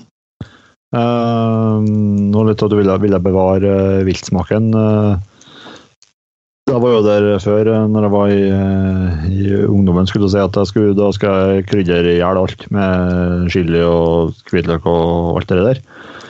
Uh, så nå var jeg litt mer på det at jeg, stort sett bruker jeg bare kun salt og pepper for å, liksom få, for å få mest mulig viltsmak. Ja. Um, kan du si litt om dere? Uh, krydring, krydring av, av viltkjøttet. Jeg tenker Når det gjelder vilt, så er jo einebær er jo et godt krydder hvis man ikke bruker for mye. Bruker man Ja. for mye einebær, så kan jeg liksom smake såpe av det. Ja, ja. Og det, og det er jo ikke godt. Så, så det er jo å finne en sånn her eh, Og det er jo også helt tilfeldig. Jeg laga jo mitt eget jegermikskrydder. ja det er så Og det snikreklame her at Ja, ja, det, det er ikke på markedet, men, men, men, men jeg laga mitt eget eh, krydder, ikke sant? Og det er jo også litt kult. At man kan bruke litt eh, sennepsfrø, man kan ha einebær, man hadde kanskje litt chili eller noe. Altså, type, også pepper, og, så man har forsiktig med å tilsette salt i sånne krydder. Eh, Ja. For det kan man tilsette utenom. Ja. Mens eh, det krydderet kanskje passer godt til både fisk og vilt. vilt. Altså, men jeg må- tilbake til krafta igjen, altså, for jeg er ganske glad i, i god kraft. Men eh, for det, jeg har jo vært uh, brifa tidligere i podkaster om eh, litt forskjellige prøvde kjøtt på hare, men eh, på der de bruker cola i, som del av eh, kokinga. Hvordan eh, blir, det, blir du lei av da? Nei, jeg hører når du sier det, så hører jeg jo at da får du litt av den her sødmen. Ja, for det Altså, er jeg den- veldig glad i. Ja, den sukkerbiten. Eh, mens jeg kanskje, når jeg lager kraft, så eh, gjør jeg prosessen eh, med at jeg bruner beina godt. Når du bruner beina, så får du òg fram litt sånn sødme, og det blir litt sånn karamellisert, og du får ei fin farge. Eh, eh, men eh, akkurat sånn type tips, det er sødme er godt. Jeg bruker òg litt sånn her gelé eller sånne type produkt. Tyttebær, ekte geitost. Eh, som er litt sånn her eh, kult for den sausen. Nei, men du da har vi da, Bare kjør på med flere tips hvis du har eh, Jeg noterer flittig her nå. Ja, så bra, så bra. Det, det er akkurat den bruninga, også det å få at uh, du reduserer til at du får den gode smaken. Og når du har redusert, og når du da begynner å tilsette eh, salt, så vil smaken Da løfter du. Ikke sant? Da, da framhever du smaken på krafta. Men Venter du dere med saltet til du begynner å smake til sausen, eller setter Ja. du saltet i, i krafta? helt til å begynne med så kan du ha ei lita teskje, for eksempel. Drøss litt over for å trekke ut, for det saltet er med å trekke ut smak av beina og grønnsakene. Ja. Mens har du for mye å redusere, så, så får du det ikke bort. Når du først har tilsatt salt eller krydder, så er det der. Så er det likere å vente til du har begynt med sausen, og så tilsette, og smake det prang flere ganger. Snakk- eh, bru, Brun beina. Ja, i stekeovn. Ja. For at hvis du bruner i ei panne, så får du ikke til med karé ikke sant? og så brun imellom. Nei, Men det gjør du. Det gjør du i stekeovn. der du får ja. varmen som eh, gjør at det blir brunt, og det lille kjøttet eller fettet som er igjen, er med oss og setter smak på krafta. Temperatur og tidsperspektiv snakker vi på, på den bruninga i stekeovnen? Jeg har gjerne på eh, 225 grader, også i kanskje 20-30 minutter, kommer an på hvor tjukke beina er. Da har du ikke noe, som- du har til at det blir brunt. Da ligger det bare Nei. kjøtt rent kjøtt der. Kun bein. Og så tilsetter på slutten av tida eh, grønnsakeren. For det er fordelen at grønnsakeren òg blir eh, kokt. Du, som et tips da, så er det jo at grønnsaker du baker i ovnen Kutt eh, sellerirot og gulrot og pastinakk og rotgrønnsaker. Og så hvis du da vender de i eh, olja f.eks., og så med krydder, salt og pepper og litt sånn her, godt smør, og så vend det inn, og så fersk eh, rosmarin som er kutta opp, og så vent i lamme, så du får det her sjatteringa. Og så baker du deg i ovnen. Så kjenner du òg at det nesten blir sånn karamellisert. Gulrota blir eh, kjempegod. Eh, grønnsakene framhever sin egen smak. Som et tips til eh, grønnsaker til retten du lager. Er å- hvordan er det å slå en skvett villmarksakevitt oppi, eh, oppi krafta? Ja, da ville jeg ha gjort det mens eh, når, når beina er vært bruna, og grønnsakene, så ville jeg gjort, eh, hatt det oppi kasserollen. Og så, Det vil jo eh, si en type flambering som du er ute etter. Eh, da køler jeg villmarksakevitten oppi, og så tenner jeg på. Og så Tøft. brenner alkoholen ut, og så setter smaken ikke sant, fra kongsgress og det her i kasserollen. Eh, og så tilsetter jeg meg vann, og så begynner jeg å koke og skumme. Det Eh. skal jeg helt klart, men det bare Fortell meg hvordan jeg skal tenke det igjen, for det vil jeg, det vil jeg lære meg. Ja, ja men det, det er kult. Og det kan du gjøre på sjøkreps eller på eh, ting. Men det, det er veldig vanlig hvis du lager ei kraft. Ja. Eh, du har en varm kasseroll, Mm. så når du da tar ut av stekeovnen, så køler du oppi eh, grønnsakene og beina av det her. Yes. Og, og så blir det jo så varmt i kasserollen. Når du da har oppi villmarksakevitten. Og så står klar med å tenne på, så vil det brenne ut eh, alkoholen, eh, den råstoffet, altså denne alkohol eh, Mens du sitter igjen med den gode smaken. Ja. Og så tilsetter man vann, og så begynner å koke prosessen med den krafta. Og da kan jeg få stå og trekke så lenge du bare vil, eller? Kan, kan Ja. det bli for lenge? Nei. Ja, hvis det koker tørt. Ja, ja. jeg er riktignok ikke så Jeg ikke masse skrivende i skuffa, men akkurat den, eh, den tok jeg. når, når, vi, når vi har en stor kasseroll, så, så sier jeg at du må ha vann over beina. Mhm.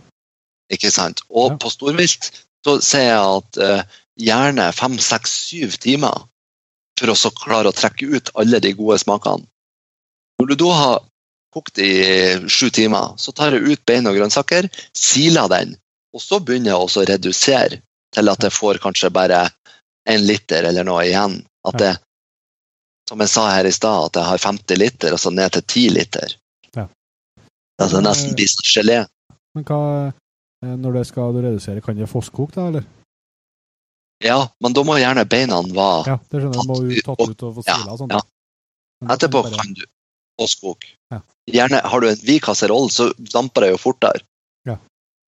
Mens fosskoker du når beina er i, så blir det gjerne litt sånn limstoff og litt eh, Ja. grums, grumsete kraft. Ja. Man vil jo ha ei klår, fin kraft. Ja, Nå gleder jeg meg, altså. Så bra. Så bra. Men hvis det går over litt mer på litt mer på, Vi skal ikke nødvendigvis ha en sånn uh, hele oppskrifta her, men eh, vi har utfordra deg litt, Svein, Sven, på, eh, på å gå over noen eh, litt eh, enkle favoritter til deg på eh, litt forskjellige dyr eller råvarer. da. Skal vi starter med, starter med elgen, da, hva er, det, hva er det jeg skal overraske med utpå høsten her? Ja, Altså, eh, når du, når du tenker elg, så tenker jeg at eh, kunne man ha laga ei type god gryte med kantarell og med sopp og løk, og så eh, bare kok det her sånn at det blir mørt. Og selvfølgelig, brun kjøttet først.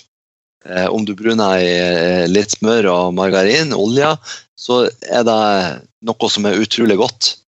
Om du da er ute i skogen og spiser, eller om du er hjemme, så er det bestandig godt med en sånn type elgstroganoff. Og Hvilke hvilke biter er det du bruker helst da? Nei, eh, de bitene du har på låret, som eh, blir som en type eh, avskjær når man holder på med steiken eller med eh, mørbradden, eller når du reinskjærer dyret, det er fine biter å bruke. Jeg bruker ikke eh, buklist og eh, nakke og skank, eh, for eksempel, for at det er et type produkt som er litt sånn seigt. Man ønsker å eh, bruke eh, bakparten av dyret, som er med og eh, At du får et mørere produkt. Ja. Koker du eh, en forpart, så kan du òg få det meste av kjøtt mørt. Du må bare ha litt lengre tid. Så da så begynner du å koke, og så er det å få oppi litt sopp og slå på fløyte, eller? Ja, ofte gjør jeg det. Eh, og jevne. Du kan eh, jevne med eh, litt hvetemel. Du kan ha i den her krafta. Og så er det egentlig å tilsette type grønnsaker man kanskje er glad i eller liker å, å ha eh, når man spiser og holder på med vilt. Gryte er jo ganske sånn her enkelt. Det ordner seg litt sånn sjøl hvis man kutter. Og da trenger man ikke være så nøye med måten man kutter heller på, men ha sånn høvelig eh, likedanne biter når man eh, tilbereder Mm. Retten. Jeg må si det, det, skal, um, det ble servert et måltid av en uh, god kompis her uh, som har uh, med skanken, altså nederst biten på, på foten. Ja. Som normalt her i huset godt i kverna. Ja, helt, helt jeg fikk smakt den, den middags, det middagsmåltidet til han, for det var, jo, det var jo også helt nydelig. For det var jo koka til at det var så mørkt at det, Dette av beina. ja, det, var, det var skikkelig godt. Og så Hvis du da i tillegg har klart å fått rett balanse på krydder og salt, Ja. sånn at det, åh, det her var godt, du har framheva smaken uten at det ble for lite eller at det ble for mye. Og den krafta som den eh, skanken blir kokt i, er jo òg uh, utrolig nydelig. For da eh, kan jeg anbefale eh, liksom, å dele opp beinet og, og kjøttet liksom, i, i kurante biter, og så koke med på, på beinet. Ja, gjerne det, for det er jo mye smak i det beinet Ja. i tillegg. Så når du da, hvis du lager en sånn her potetmos som vi snakka om, eller stappa eller puré, så eh, er det utrolig godt til sånn mat som er kokt i sin egen kraft. Ja, ja. Man koker i ei leirgryte, eller har det i eh, stekeovn, eller man koker det i kasserolle, det spiller egentlig ikke en rolle. Men det er det best å Vi har liksom, da, det er det som vi har laga sånn elgsone, sånn, at da sa, sager vi jo leggbeina oppover. Ja. Det som er mest, det er ikke noe, det er ikke noe, tatt og skada skade av det. Blir bare godt. Ja. Det blir rett og slett helt vilt. Ja.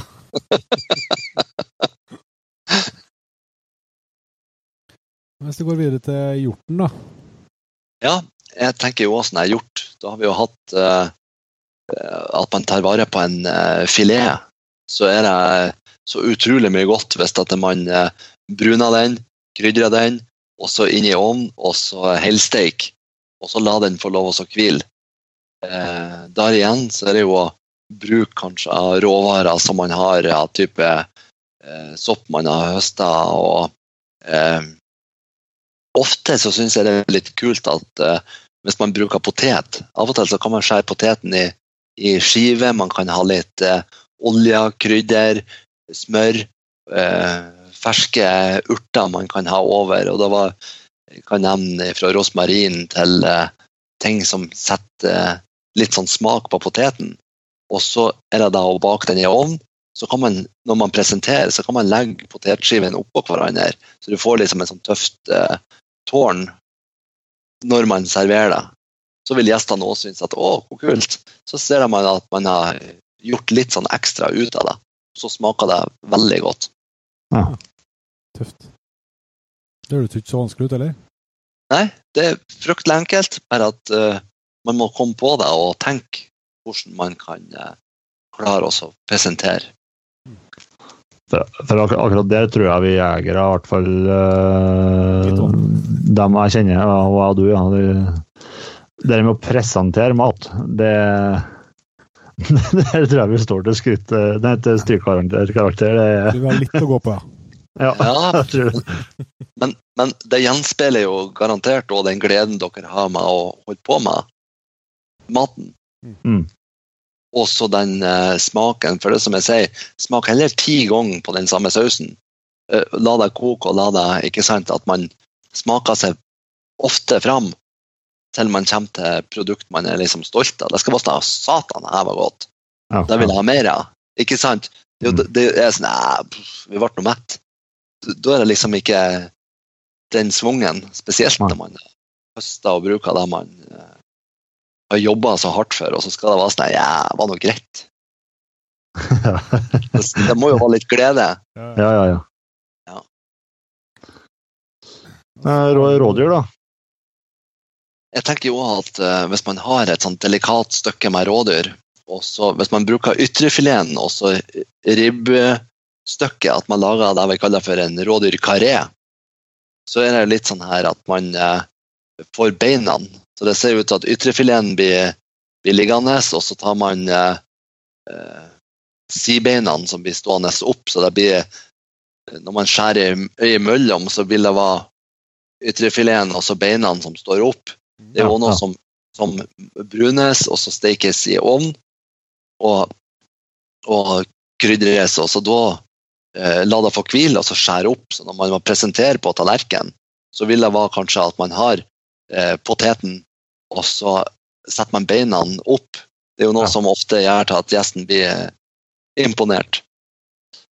Uh, da sier kar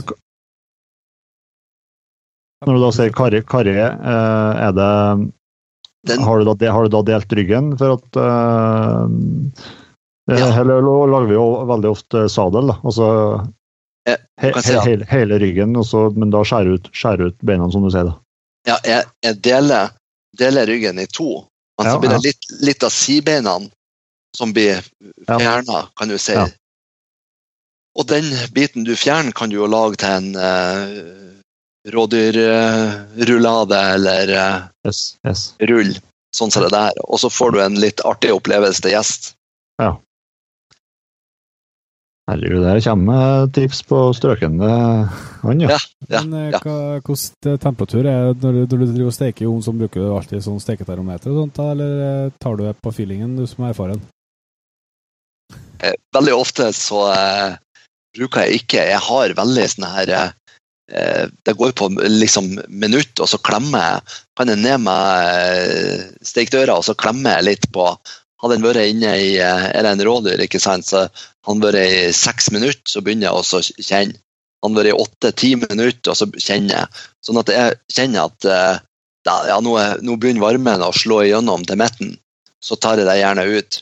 Og så har jeg litt folie over og så et klede. Og så letter jeg få lov å hvile. Eh, jeg bruker ikke termometer. Jeg har aldri sånn sett vært vant til å ha brukt eh, termometer. Men eh, det går jo litt på erfaring, så er man usikker, så er det jo et godt tips å bruke termometer. Mm. Hvis man ønsker at kjøttet skal være eh, 53 eller 58 grader. Bare at når man stikker inn termometeret, så må det ikke komme borti litt av metallet på stekeplata du har. For da eh, blir temperaturen Det må være midt i kjøttet, da.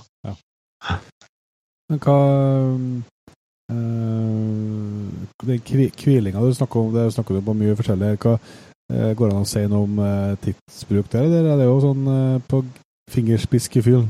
Nei, ja, det er finger absolutt. Det vil si at når jeg hviler kjøttet, så begynner jeg med grønnsakene. Og så kanskje steik, og så begynner jeg å gjøre klar tallerkenene. Jeg bruker ofte at jeg varmer tallerkenen. Er vi åtte stykker som skal sitte og spise, så varmer jeg de åtte tallerkenene i varmevann. Lett å stå i varmevann, tapper med kran, og så er det jo å tørke over. Er man den kompisgjengen som holder på fire gutter, f.eks., så deler man inn i gruppe. Du tar tallerkenene, tørker av tallerkenene, og så holder grønnsakene på å steike, og så er ferdig, eh, kjøttet ferdig hvila når du er ferdig med den prosessen. Og det kan jo gå ifra kan du si 10 minutter 15 minutter. Du er ikke redd for at det blir kaldt kjøtt, da? Nei. eh, og kjøttet trenger ikke å være eh, sånn rett ifra stekeovnen eller rett ifra eh, stekepanna. For at kjøttet har godt av å få lov å hvile, men ligger det åpent eh, Et rypebrøst skal ikke ligge i 15 minutter og hvile. Da kan det bli kaldt. Men en sånn type filet kan gjerne ligge, men, men dekk deg til, sånn at varmen får slå igjennom. Det er litt av poenget. Så man må ha litt sånn feeling i forhold til hvilken støkningsdel man holder på med. Det er et godt tips. Det er et godt tips. Og så er vi på, på rype eller fugl, skogsfugl, der eh, forstår jeg at du har en eh, viss forkjærlighet for den råvaren. Absolutt. Og, og der er jo at den mørheten som er i rypa, får du ofte hvis at du ikke steker den for lenge. Brun den, vend den litt eh, rundt, klem litt, og så man, man, Det er jo sånn som med damene våre, så vi må jo bry oss om dem. Og så må vi bruke litt tid på dem. Og så må de få lov til å eh, kjenne at vi eh, eh, bruker litt tid på dem. Og, og da blir de jo så fornøyd, og så smaker det jo bare så godt etterpå. Sånn er det med rypebrøstene. Ikke, ikke være hardhendt eller eh, eh, røff. Man skal brune, og så skal man eh, lettere få lov å hvile. Hva Smak. du serverer attåt uh, rypa du når du er i form, da? Eh, hvis jeg lager det som, hvis jeg tar ett rypebrøst eksempel, som et tips, så eh, hadde det vært godt å lage en eh, type blomkålkrem eller uh, en pastinakkpuré eller blomkålkrem igjen. Ja, det er rett og slett også bare ta av eh, stelken på blomkål, Mhm. kok den i hjel i vann, sik av, ikke sant, i vann med litt salt. Mhm. Så siker man av vannet, man heller av vannet, og så tilsetter man smør, og så kjører man med stavmikser til at du får en glatt puré. Og så tilsett eh, smør og fløte og salt og pepper. Så enkelt, og så smaker det så godt. Hvis man har ferske rødbeter Ferske rødbeter er undervurdert. Eh, Man kan eh, kutte i terninger, strimler, eh, koke det i balsamico, rødvin og sukker i like deler. Eh, Eller solbærsirup eller bringebærsaft eller eh, kok sånn at eh, rødbeteren blir eh, som en type sirup. Sukkeret gjør jo til at eh, eh, rødbeteren eh, får den krafta av den eh, rødbeteren blir som en sirup. Det er fine røde farger, og så er det fint mot det hvite enten blomkål eller pastinakk eh, som er på tallerkenen. Knallgodt. Vent, da. Faen, det blir tomt å gå på etter knekkebrød etter å ha spilt inn det her. Du får, du får topp meg litt syltetøy på eh, brunosten. Men eh, på, eh, når du, hvor, hvor viktig tenker du det når du skal lage saus og sånn? Uh, Syns du det er viktig at eh, saus, ryp, sausen til rypa er av rypekraft, liksom? Eller er det, at syns du det har mindre betydning av liksom, hvor krafta kommer, hvordan uh, råvarekrafta kommer fra? Du, kan- du kan si at jeg er ikke så opptatt uh, av at jeg trenger å være uh, samme type bein for å få til en god saus. Uh, for da at har du hatt masse, masse bein som du har laga i god kraft, så er det viktigere enn at om elg er elg og rådyr. Ikke sant? For at eh, krafta i seg sjøl er type vilt, mens rypekrafta er ofte veldig eh, kraftig kontra eh, rådyr. Ja. Det, er en, det er mildere type kraft, men når du begynner å justere med fløte eller og, og tilsette, så blir det litt sånn eh, ikke så kraftig i smaken. Nei, nei. Så det går godt an å kjøre eh, reinsdyr til uh, rypa, f.eks.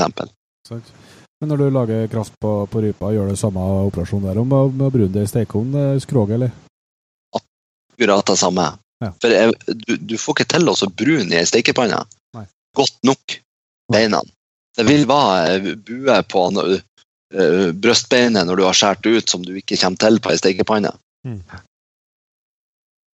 Men uh, det er litt større fuglene, eh, røy, uh, tiur, uh, de der uh, De går an å helsteke, eller? Ja. Eh, nå har jo ikke jeg sånn sansen for helsteking av type tiur og røy og orrfugl. Jeg tar ut brystene, og Ja. så kan jeg heller koke lårene i lag med skroget, kråsen eh, og halsen istedenfor å helsteike. For da eh, blir eh, lårene blir gjerne fort tørre. Ja. Og så får du ikke et eh, like godt eh, produkt. Det blir spissen på eh, brystene blir fortere stekt enn det blir inni. Du har bedre kontroll på brystet om du skjærer deg ut. Koker kraft på skrog, eh, og så eh, lager en god saus. Da mister du muligheten til å lage en god sånn her eh, fuglesaus hvis at du helsteiker. Ja, ja. Samtidig så er det jo stilig hvis du står der og trangerer og skjærer framfor gjesten etterpå. Yes. Men hvis man ikke gjør det, så, så er det ikke noe poeng i å, å helsteike. Da har du bedre kontroll med å bare kose deg med.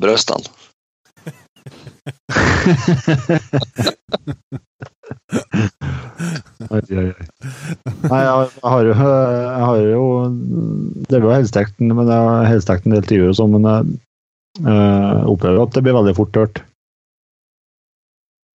Dessverre. Da er det jo bedre. Tenk det låret.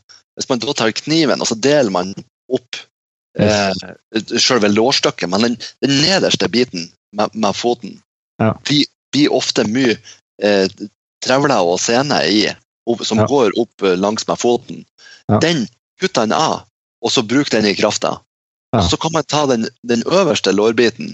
Den kan man, hvis man deler den opp, krydre og så tilsette eh, løk, sopp og type sånn her blanding, og så surrer man, eller en farse, så surrer man låret, bruner det i panna, og så eh, bak det i ovnen, eller eh, så har du laga et artig tilbehør til brøstet. Ja. Og av, er man avansert, så kan man lage eh, kjøttdeig av låret, og så lager man en type eh, tiurkake eller eh, som er tilsatt løk og sopp og krydder og eller ei pølse eller eh, Det er så mye mer man kan bruke den lårbiten til Ja. uten at de blir tørre. Og så Ja, har du skapt et helt nytt produkt. Så det Men kr- kråsen bruker du bestandig når du eh, koker kraft på, på fugl. Ja, for da får du òg mye av den smaken Mm. som er eh, ifra viltet. Men du, du renser den sånn først, eller? Ja. Er det noen som bruker å ta, ta med litt og ta blad og Ja. det som er oppi her? Det er jo, ikke sant, det er jo krydder. Veldig kraftig ofte, Mm. men godt. Ja, Jæklig godt. Og Ja. hjertet synes jeg det synes jeg, er et- høydepunkt når du lager fugl. Ta ut hjertet og bare ha som en liten, liten før smakebit føri. Det, vi bruker også steik. Det, det er jo en eh, roastbiff. Det er jo fantastisk godt. Mørt og smaksfull.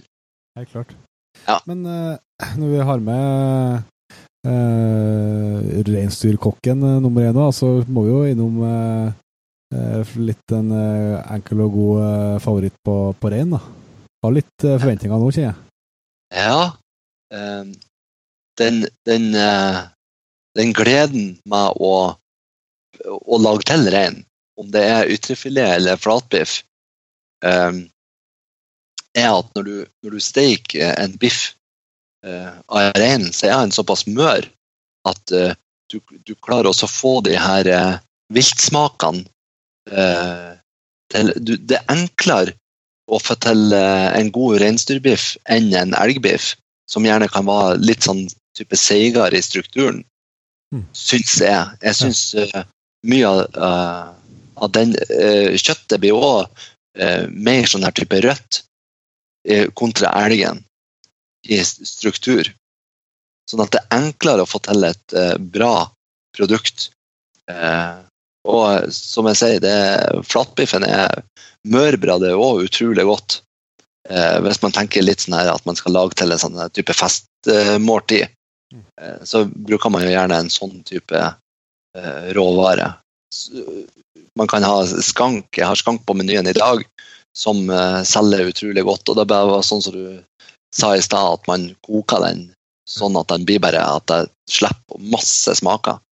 Men det er jo det det handler om. Det handler om å bruke det man har i fryseren, til å så begeistre de gjestene man har.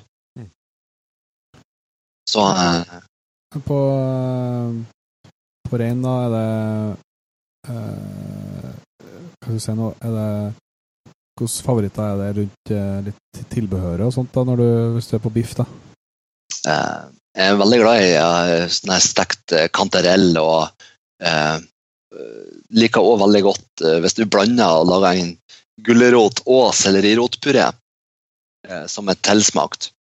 Og så eh, har jeg ofte at jeg har fjellhonningbakte rotgrønnsaker der jeg kutter eh, forskjellige typer rotgrønnsaker i litt sånne smågrove terninger, og så rett før servering så baker jeg de i smør og honning, og så eh, salt og pepper. Enkelt, fantastisk godt, og så får du den sødmen vi var så glad i. Ai, ai, ai. Yes! Nå snakker jeg. Og vil man imponere og gjøre et eller annet med potet, ikke sant? man kan ha eh, bakt eh, potet man kan fylle med, med noe godt, eller jeg bruker ofte også å lage en sånn potetterte. Da koker jeg poteten mør, og så moser jeg og gjør den eh, sånn grovt. Og så tilsetter jeg finhakka eh, vårløk, eh, finhakka bacon, som jeg har stekt i smør. Sånn at det kommer oppi poteten, så du får blanda det her. Eh, bacon, smør, salt og pepper. Og så eh, klemmer jeg den i hop så det blir som en type sylinder. Eh, poteten. Og så kan jeg ha en klatt med rømme oppå toppen, og så eh, en lokal ost eller parmesanost oppå toppen. Og så steiker den i ovnen, sånn at du får som et terte. Det er òg bare det så sykt godt. Det høres det høres ikke så vanskelig ut der, da. ikke. Og, og, og da du topper det her da med, det er jo at du har de her tyttebærene du har pluk, plukka, så drysser du over sukker. Så når du da ruller de, hvis du bruker ikke sant, på høsten, så at de ligger i fryseren og tar ut, sukker over, og så ruller du de og lar det ligge på en tallerken. Så blir det sånne små, søte tyttebær med sukkerperlene som er eh, utrolig delikate å ha rundt i lammet den biffen eller den eh, rypebrøstet eller reinsdyret du skal servere. Nå Så kan man- jo Jon Inge du skal montere opp det til meg. Ja. Ja, det blir snadder. Det blir snadder. Neste, neste, neste jakt eh, vi skal på Jompeter, så tror jeg vi at jeg må invitere han eh, Svein nedover. Yes, Ja. yes, yes. Tar jeg med litt porselen, og så eh, kommer jeg. Akevitt. masse villmarksakevitt. Garantert. Garantert. Garantert. Men vi må innom haren en tur òg. Ja. Jeg syns jo det er veldig godt, da. Jeg har en kul historie. Eh, Jeg var sammen med Negge, vi var på tur inn, og vi planlegger jo gjerne om vi skal ha hjort, eller alle de her måltidene er jo planlagt. Eh, Jeg hadde jo laga harekonsomé. Det var jo, som jeg sa, konsomé det er jo en kraft der harekjøttet er kokt i, og grønnsaker, og jeg hadde laga til en puré. og Det er jo litt kos når du skal ha deg litt mat. Så eh, 100 meter fra punktet da vi skulle eh, spise, så eh, spretta ut en hare. Og det var jo bare sånn her refleksskudd at haren eh, tumla over ende og dro med oss haren i eh, Lyngen 100 meter bort. Og så danderte vi haren, og så den ferdige porselenstallerkenen med den her harekonsomeen. Og det å sitte der og spise hare mens haren ligger varm og god på sida av det, det er sterke naturopplevelser. Akkurat samme hadde jeg når det gjelder rypa. Eh, vi hadde 200 meter til vi skulle ta matpause, og eh, vi klarer oss å skyte, eh, få opp Peter skjøt ei rype, og så ei rype fra flokken kommer imot ja, over 90 meter, og så snur hun. Og så kommer hun og så skyter. Eh, da han detter 1,5 meter, han traff med nesten fuglen. Og så tar vi fuglen, og så joho, hyler og roper litt. Og så eh, er det også stikker kniven, og så begynner vi å skjære rypebrystet ut. Steik, vi har grønnsaker, strimler, rødbeter og purreløk og tilbehør. Eh, tyttebær vi har plukka, og så få smaken av den ville naturen. Eh, helt sånn uh, ut av det sjøl-opplevelse. Det er litt sånn, sånn her uh, Som man bruker å si, det her er honning til jern. Det å få sånne opplevelser.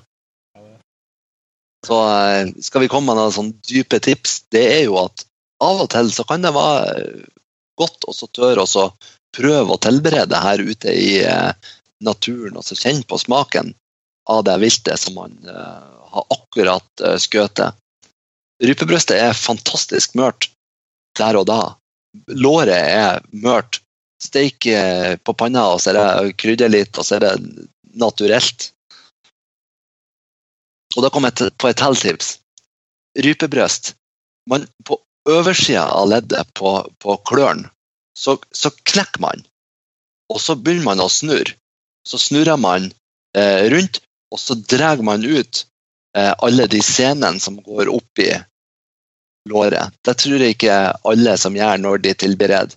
Men da er det òg lettere å bruke låret som en type snacks hvis man har både storfugl eller rype. Knekk, og så snurr helt til scenene kommer. Ja. Så får du et Godt tips. mye renere kjøttstykke.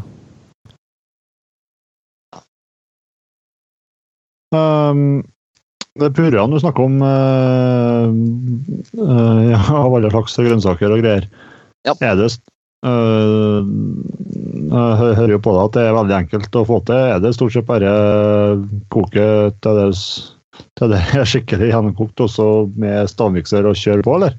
Ja, fantastisk. Det er så herlig at du spør. Så enkelt er det. Ja. Og så glad blir man etterpå. For at det å, å ha de grønnsakene Kok de, men de må, være, de må ikke være litt sånn her småhard. De må være kokt sånn at de blir mør. Ja. Eh, ferdig kokt, og enda litt til. Ja, Jeg, jeg bruker, jeg bruker å glemme av grønnsakene, så det er ikke noe fare. Ja, ja, men da, det er jo perfekt. Ja, Og, og egentlig det meste kan du koke i hjel. Men sik av vannet, smør, salt og pepper, og så kjør til at du får en glatt puré. Ja. Ja. Eh, det skal jeg søren meg imponere med, ja. ikke sant. Rødbeter. Ferske rødbeter. Så hvis du baker de i ovnen, f.eks., og så tar av eh, skallet, skinnet, og så kjører du på med, med smør og eh, salt og pepper, så eh, det, den jorddelikate rødbetsmaken er veldig, veldig godt, ofte til vilt. Ja. Eh, anbefales. Fantastisk. Nå Hvis jo... du har fortsett du, hvis du har fløte på puré, så blir den hvit. Så det vil si, kjører du blomkål, pas, eh, pastinakk eller sellerirot, så kan du ha fløte. Men vil du ta vare på fargen på en puré, og om det er fra grønne erter til brokkoli til gulrot, så Yes. bruker du kun smør. Og salt og pepper. Ja. Jeg er ekstremt glad i brokkoli. Eh, Det Ja. må jo, når du får mosa den og får den fine grønnfarga, det må jo se veldig bra ut på tallerkenen, tenker jeg. Absolutt. Mm. Absolutt. Men ikke ha fløte i, for da blir den grå. Ja. Og så litt sånn her gusjfarga. Ja. Smør. Kun smør. Men Nå har vi jo fått veldig mye bra tips til hva vi kan gjøre med råvarene som vi forhåpentligvis eh, i hvert fall en del av dem ender opp med i løpet av høsten. Men eh, vi skal jo eh, gjerne ha noe godt å drikke til dette her òg. Eh, nå har du jo vært inne på en viss akevitt, eh, men, Ja, men ellers eh, Hvis en har lyst til å brife litt da på eh, Har du noen eh, sikkerstikk du kan, eh, du kan tipse til viltmiddagene utover høsten, eller?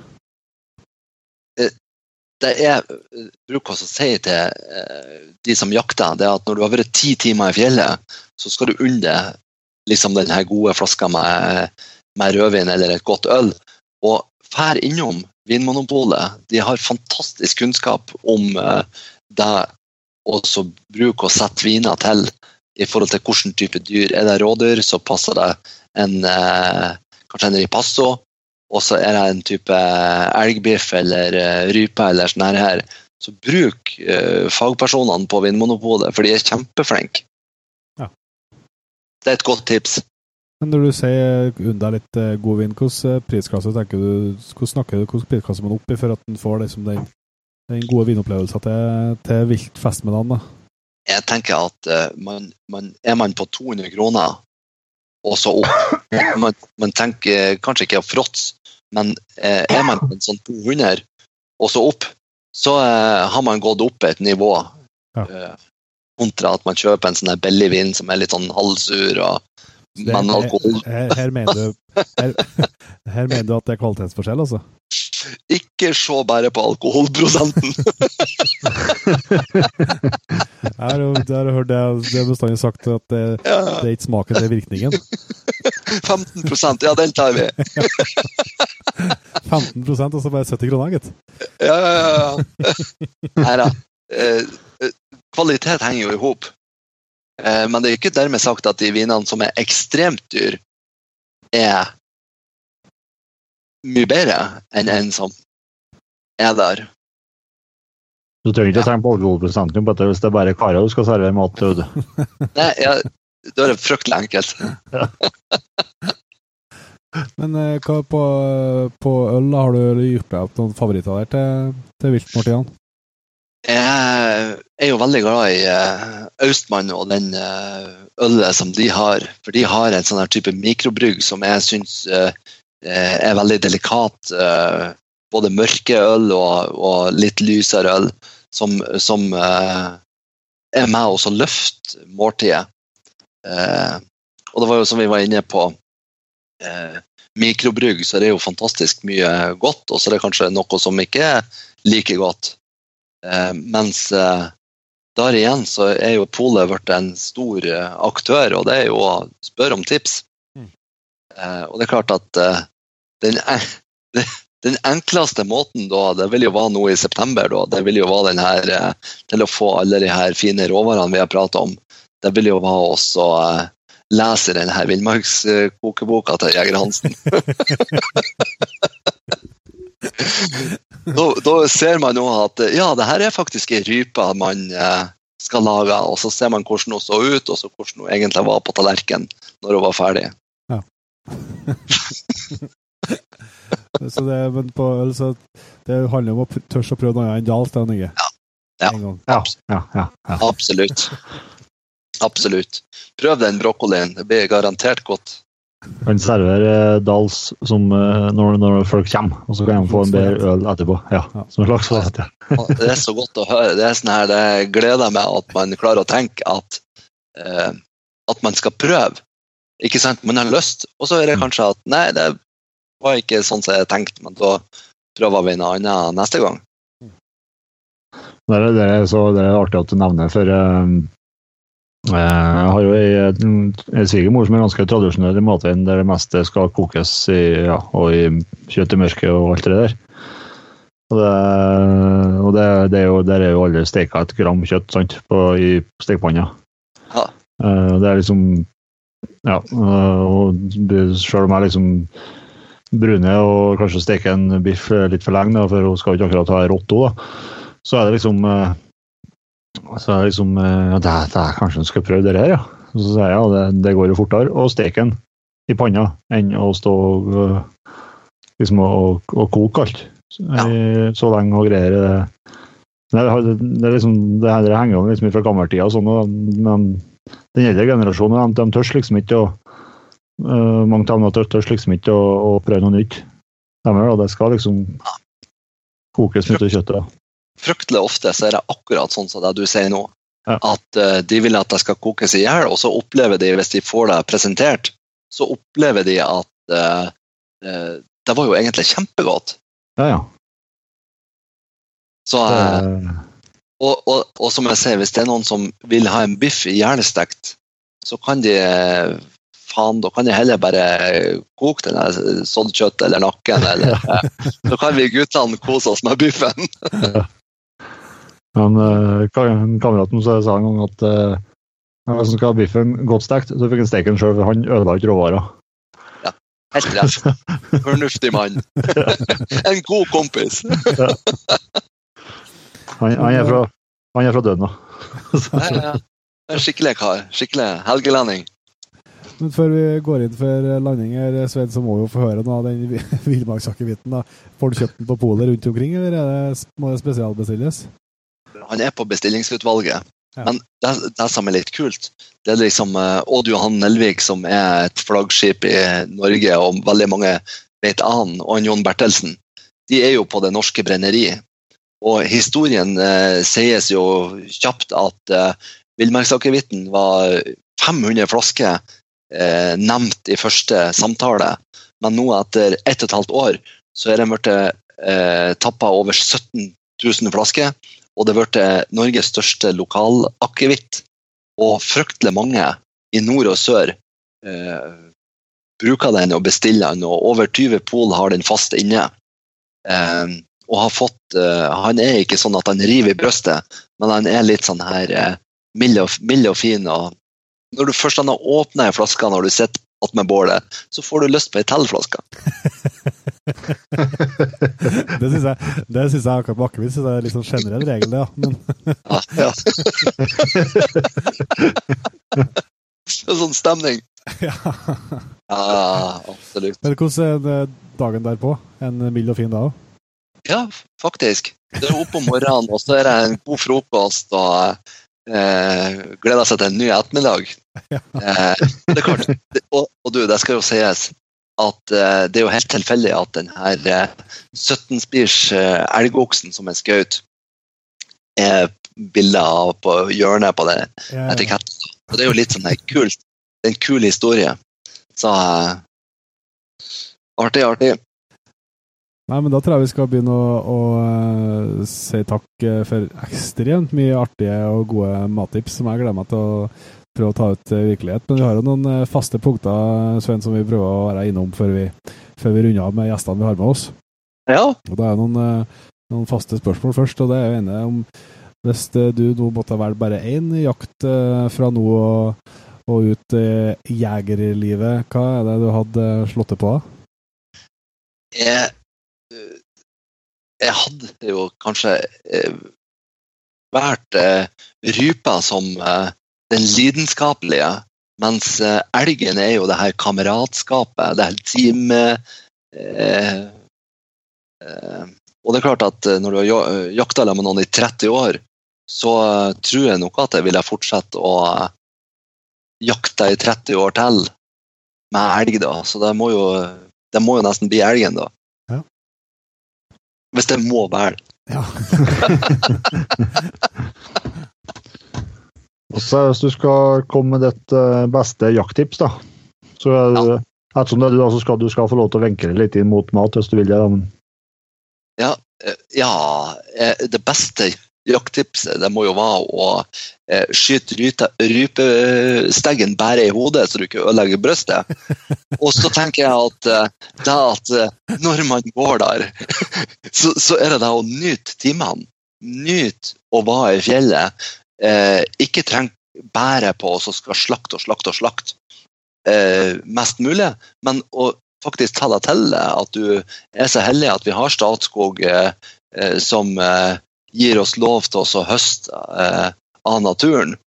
Eh, sånn at man eh, setter pris på det, og så eh, kjenner på den gleden av det å få lov til å skyte eh, rypa i bakhodet, sånn at du ikke ødelegger brystet, selvfølgelig. og så eh,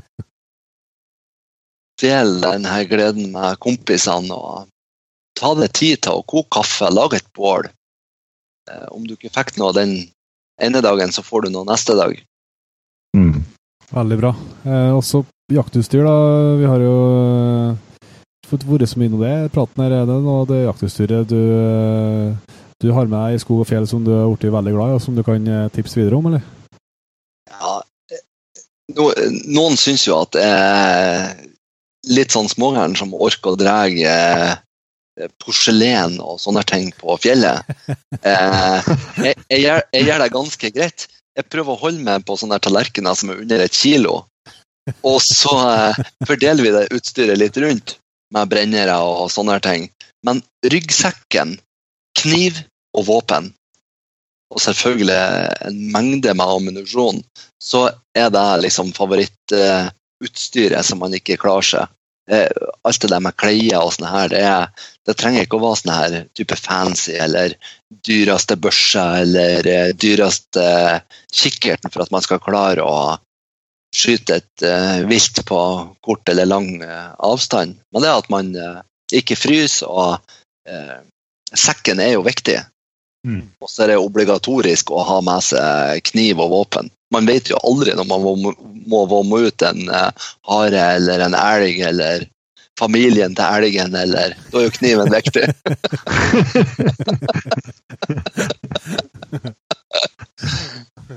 ja, det har vært eh, veldig artig, eh, Svein. Eh, vi må avslutte denne, denne praten med, med, at du serverer oss ei jakthistorie her nå etter den ekstremt lærerike episoden. Ja, koselig. Jeg har storkosa meg. Det har vært fantastisk å få lov å være med i Jegerpodden. Det, vi kommer til å spre noe. Nå blir det bare sånn 10 000 nye likes, det er garantert. jeg, jeg, var så heldig. Eh, jeg fikk skutt ei eh, halvannet års elgku. Jeg satt på post og fikk eh, en av de her ungene var i lag Og selvfølgelig så skulle jeg litt sånn straffes dagen etterpå, og så skulle jeg få en sånn bakpost. Vi hadde en hund eh, som var bare kvalp, han var ni måneder. Gjelku. Eh, slapp han. Eh, fikk los med en gang. Eh, sprang mot eh, postrekka og ble helt stille. Og så eh, plutselig eh, hører jeg henne i skogen satans brak. Eh, I full fart så kommer elgen springende inn i tettskogen, der jeg har 1,5 meters eh, glenne. Jeg tar opp eh, våpenet og eh, begynner å sikte, og så kommer eh, dyret, sånn at jeg akkurat får det i eh, eh ca. 80 meter, og eh, den lille glenna og muligheten jeg hadde til å skyte, hadde et kjempeskudd og eh, fikk 17 spirs elgokse som datt. Eh, det er sånne her eh, opplevelser som eh, jeg tror går i minnet i mange, mange år framover. Siden, siden, jeg fortsatt er en sånn ung gutt. Jeg, kan, jeg tør ikke å tenke på hvordan Hvis du ble satt på bakpost etter å ha skutt i fjolku, så kan du ikke tenke på hvilken post du fikk dagen etter du, måtte, etter du ble satt opp på. Etter du dunka ned en 17-bil. Ja. Ja, ja, ja. det er litt kult. Jeg har jo mange selvfølgelig, jeg har jakta i mange år, men eh, akkurat elgjakta har vært veldig mye sånne her artige eh, historier. Mm. Der man eh, har blitt pressa. Nei, faen, nå har du skutt nok. Da kan du gå innerst, og så kan du drive. Og så når jeg kommer innerst til innerste postene, ikke sant, satan! Hva er det som står der oppe på 250 meter. Er det halvannen års ku? Det er jo på kvoten! Jegerne skal skutt ei halvannen års ku! Så eh, gleder meg å være ute i skogen. Det, det har jeg. Det forstår jeg. Absolutt. Nei, men Tusen hjertelig takk, eh, Svein, for at du tok deg tida til å, til å bli med oss på en prat. Dette håper jeg virkelig ikke er siste gangen vi snakkes. Det tror ikke jeg heller. Det har vært kult med en uh, tur ut i skogen. Det må vi få til. Det må vi få til. Veldig bra. Tusen takk for praten, og skitt jakt! Takk det samme. Takk likeså. Ja, da eh, har dere eh, antagelig, hvis dere går med helt hit, så begynner det å bli soping, og, og det har antagelig vassfløttet ganske bra i, i kjeften en par timer nå. Uh, utrolig artig kar. altså Håper virkelig vi får uh, bli enda bedre kjent med en uh, Sven.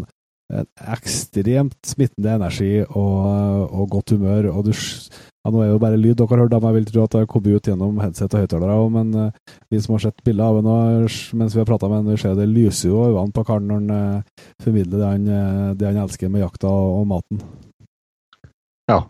Det er sjelden gjestene som vi har med oss på over video, sitter og demonstrerer og uh, vifter med hendene. og det er liksom uh,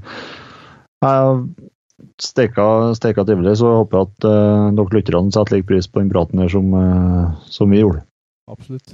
Da skal vi runde av eh, dagens episode, og så skal vi si tusen takk til Det har kommet to nye patriens siste uka, Jon Inge. Eh, vi skal si tusen takk til en eh, Oddmund Engan Haug. Og en eh, Bendik Stegavik. Og selvsagt også tusen takk til andre eh, som allerede har blitt patriens. Det er plass til flere.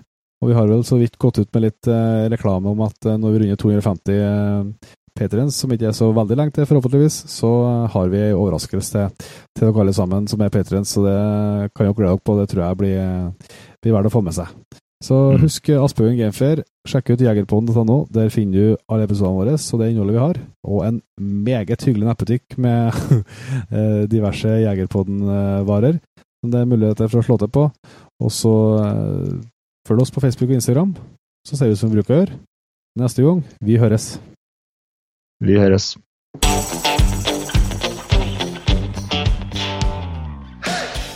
Tusen hjertelig takk for at du valgte å bruke litt av tida di på Jegerpodden. Sjekk ut jegerpodden.no eller eh, din favoritt-podkastspiller for enda mer innhold og flere episoder. Følg også Jegerpodden på Facebook og Instagram, og ikke minst, husk å fortelle alle gode venner, familie og tilfeldige forbipasserende om Jegerpodden, sånn at vi får spredd det glade budskap videre. Vi høres.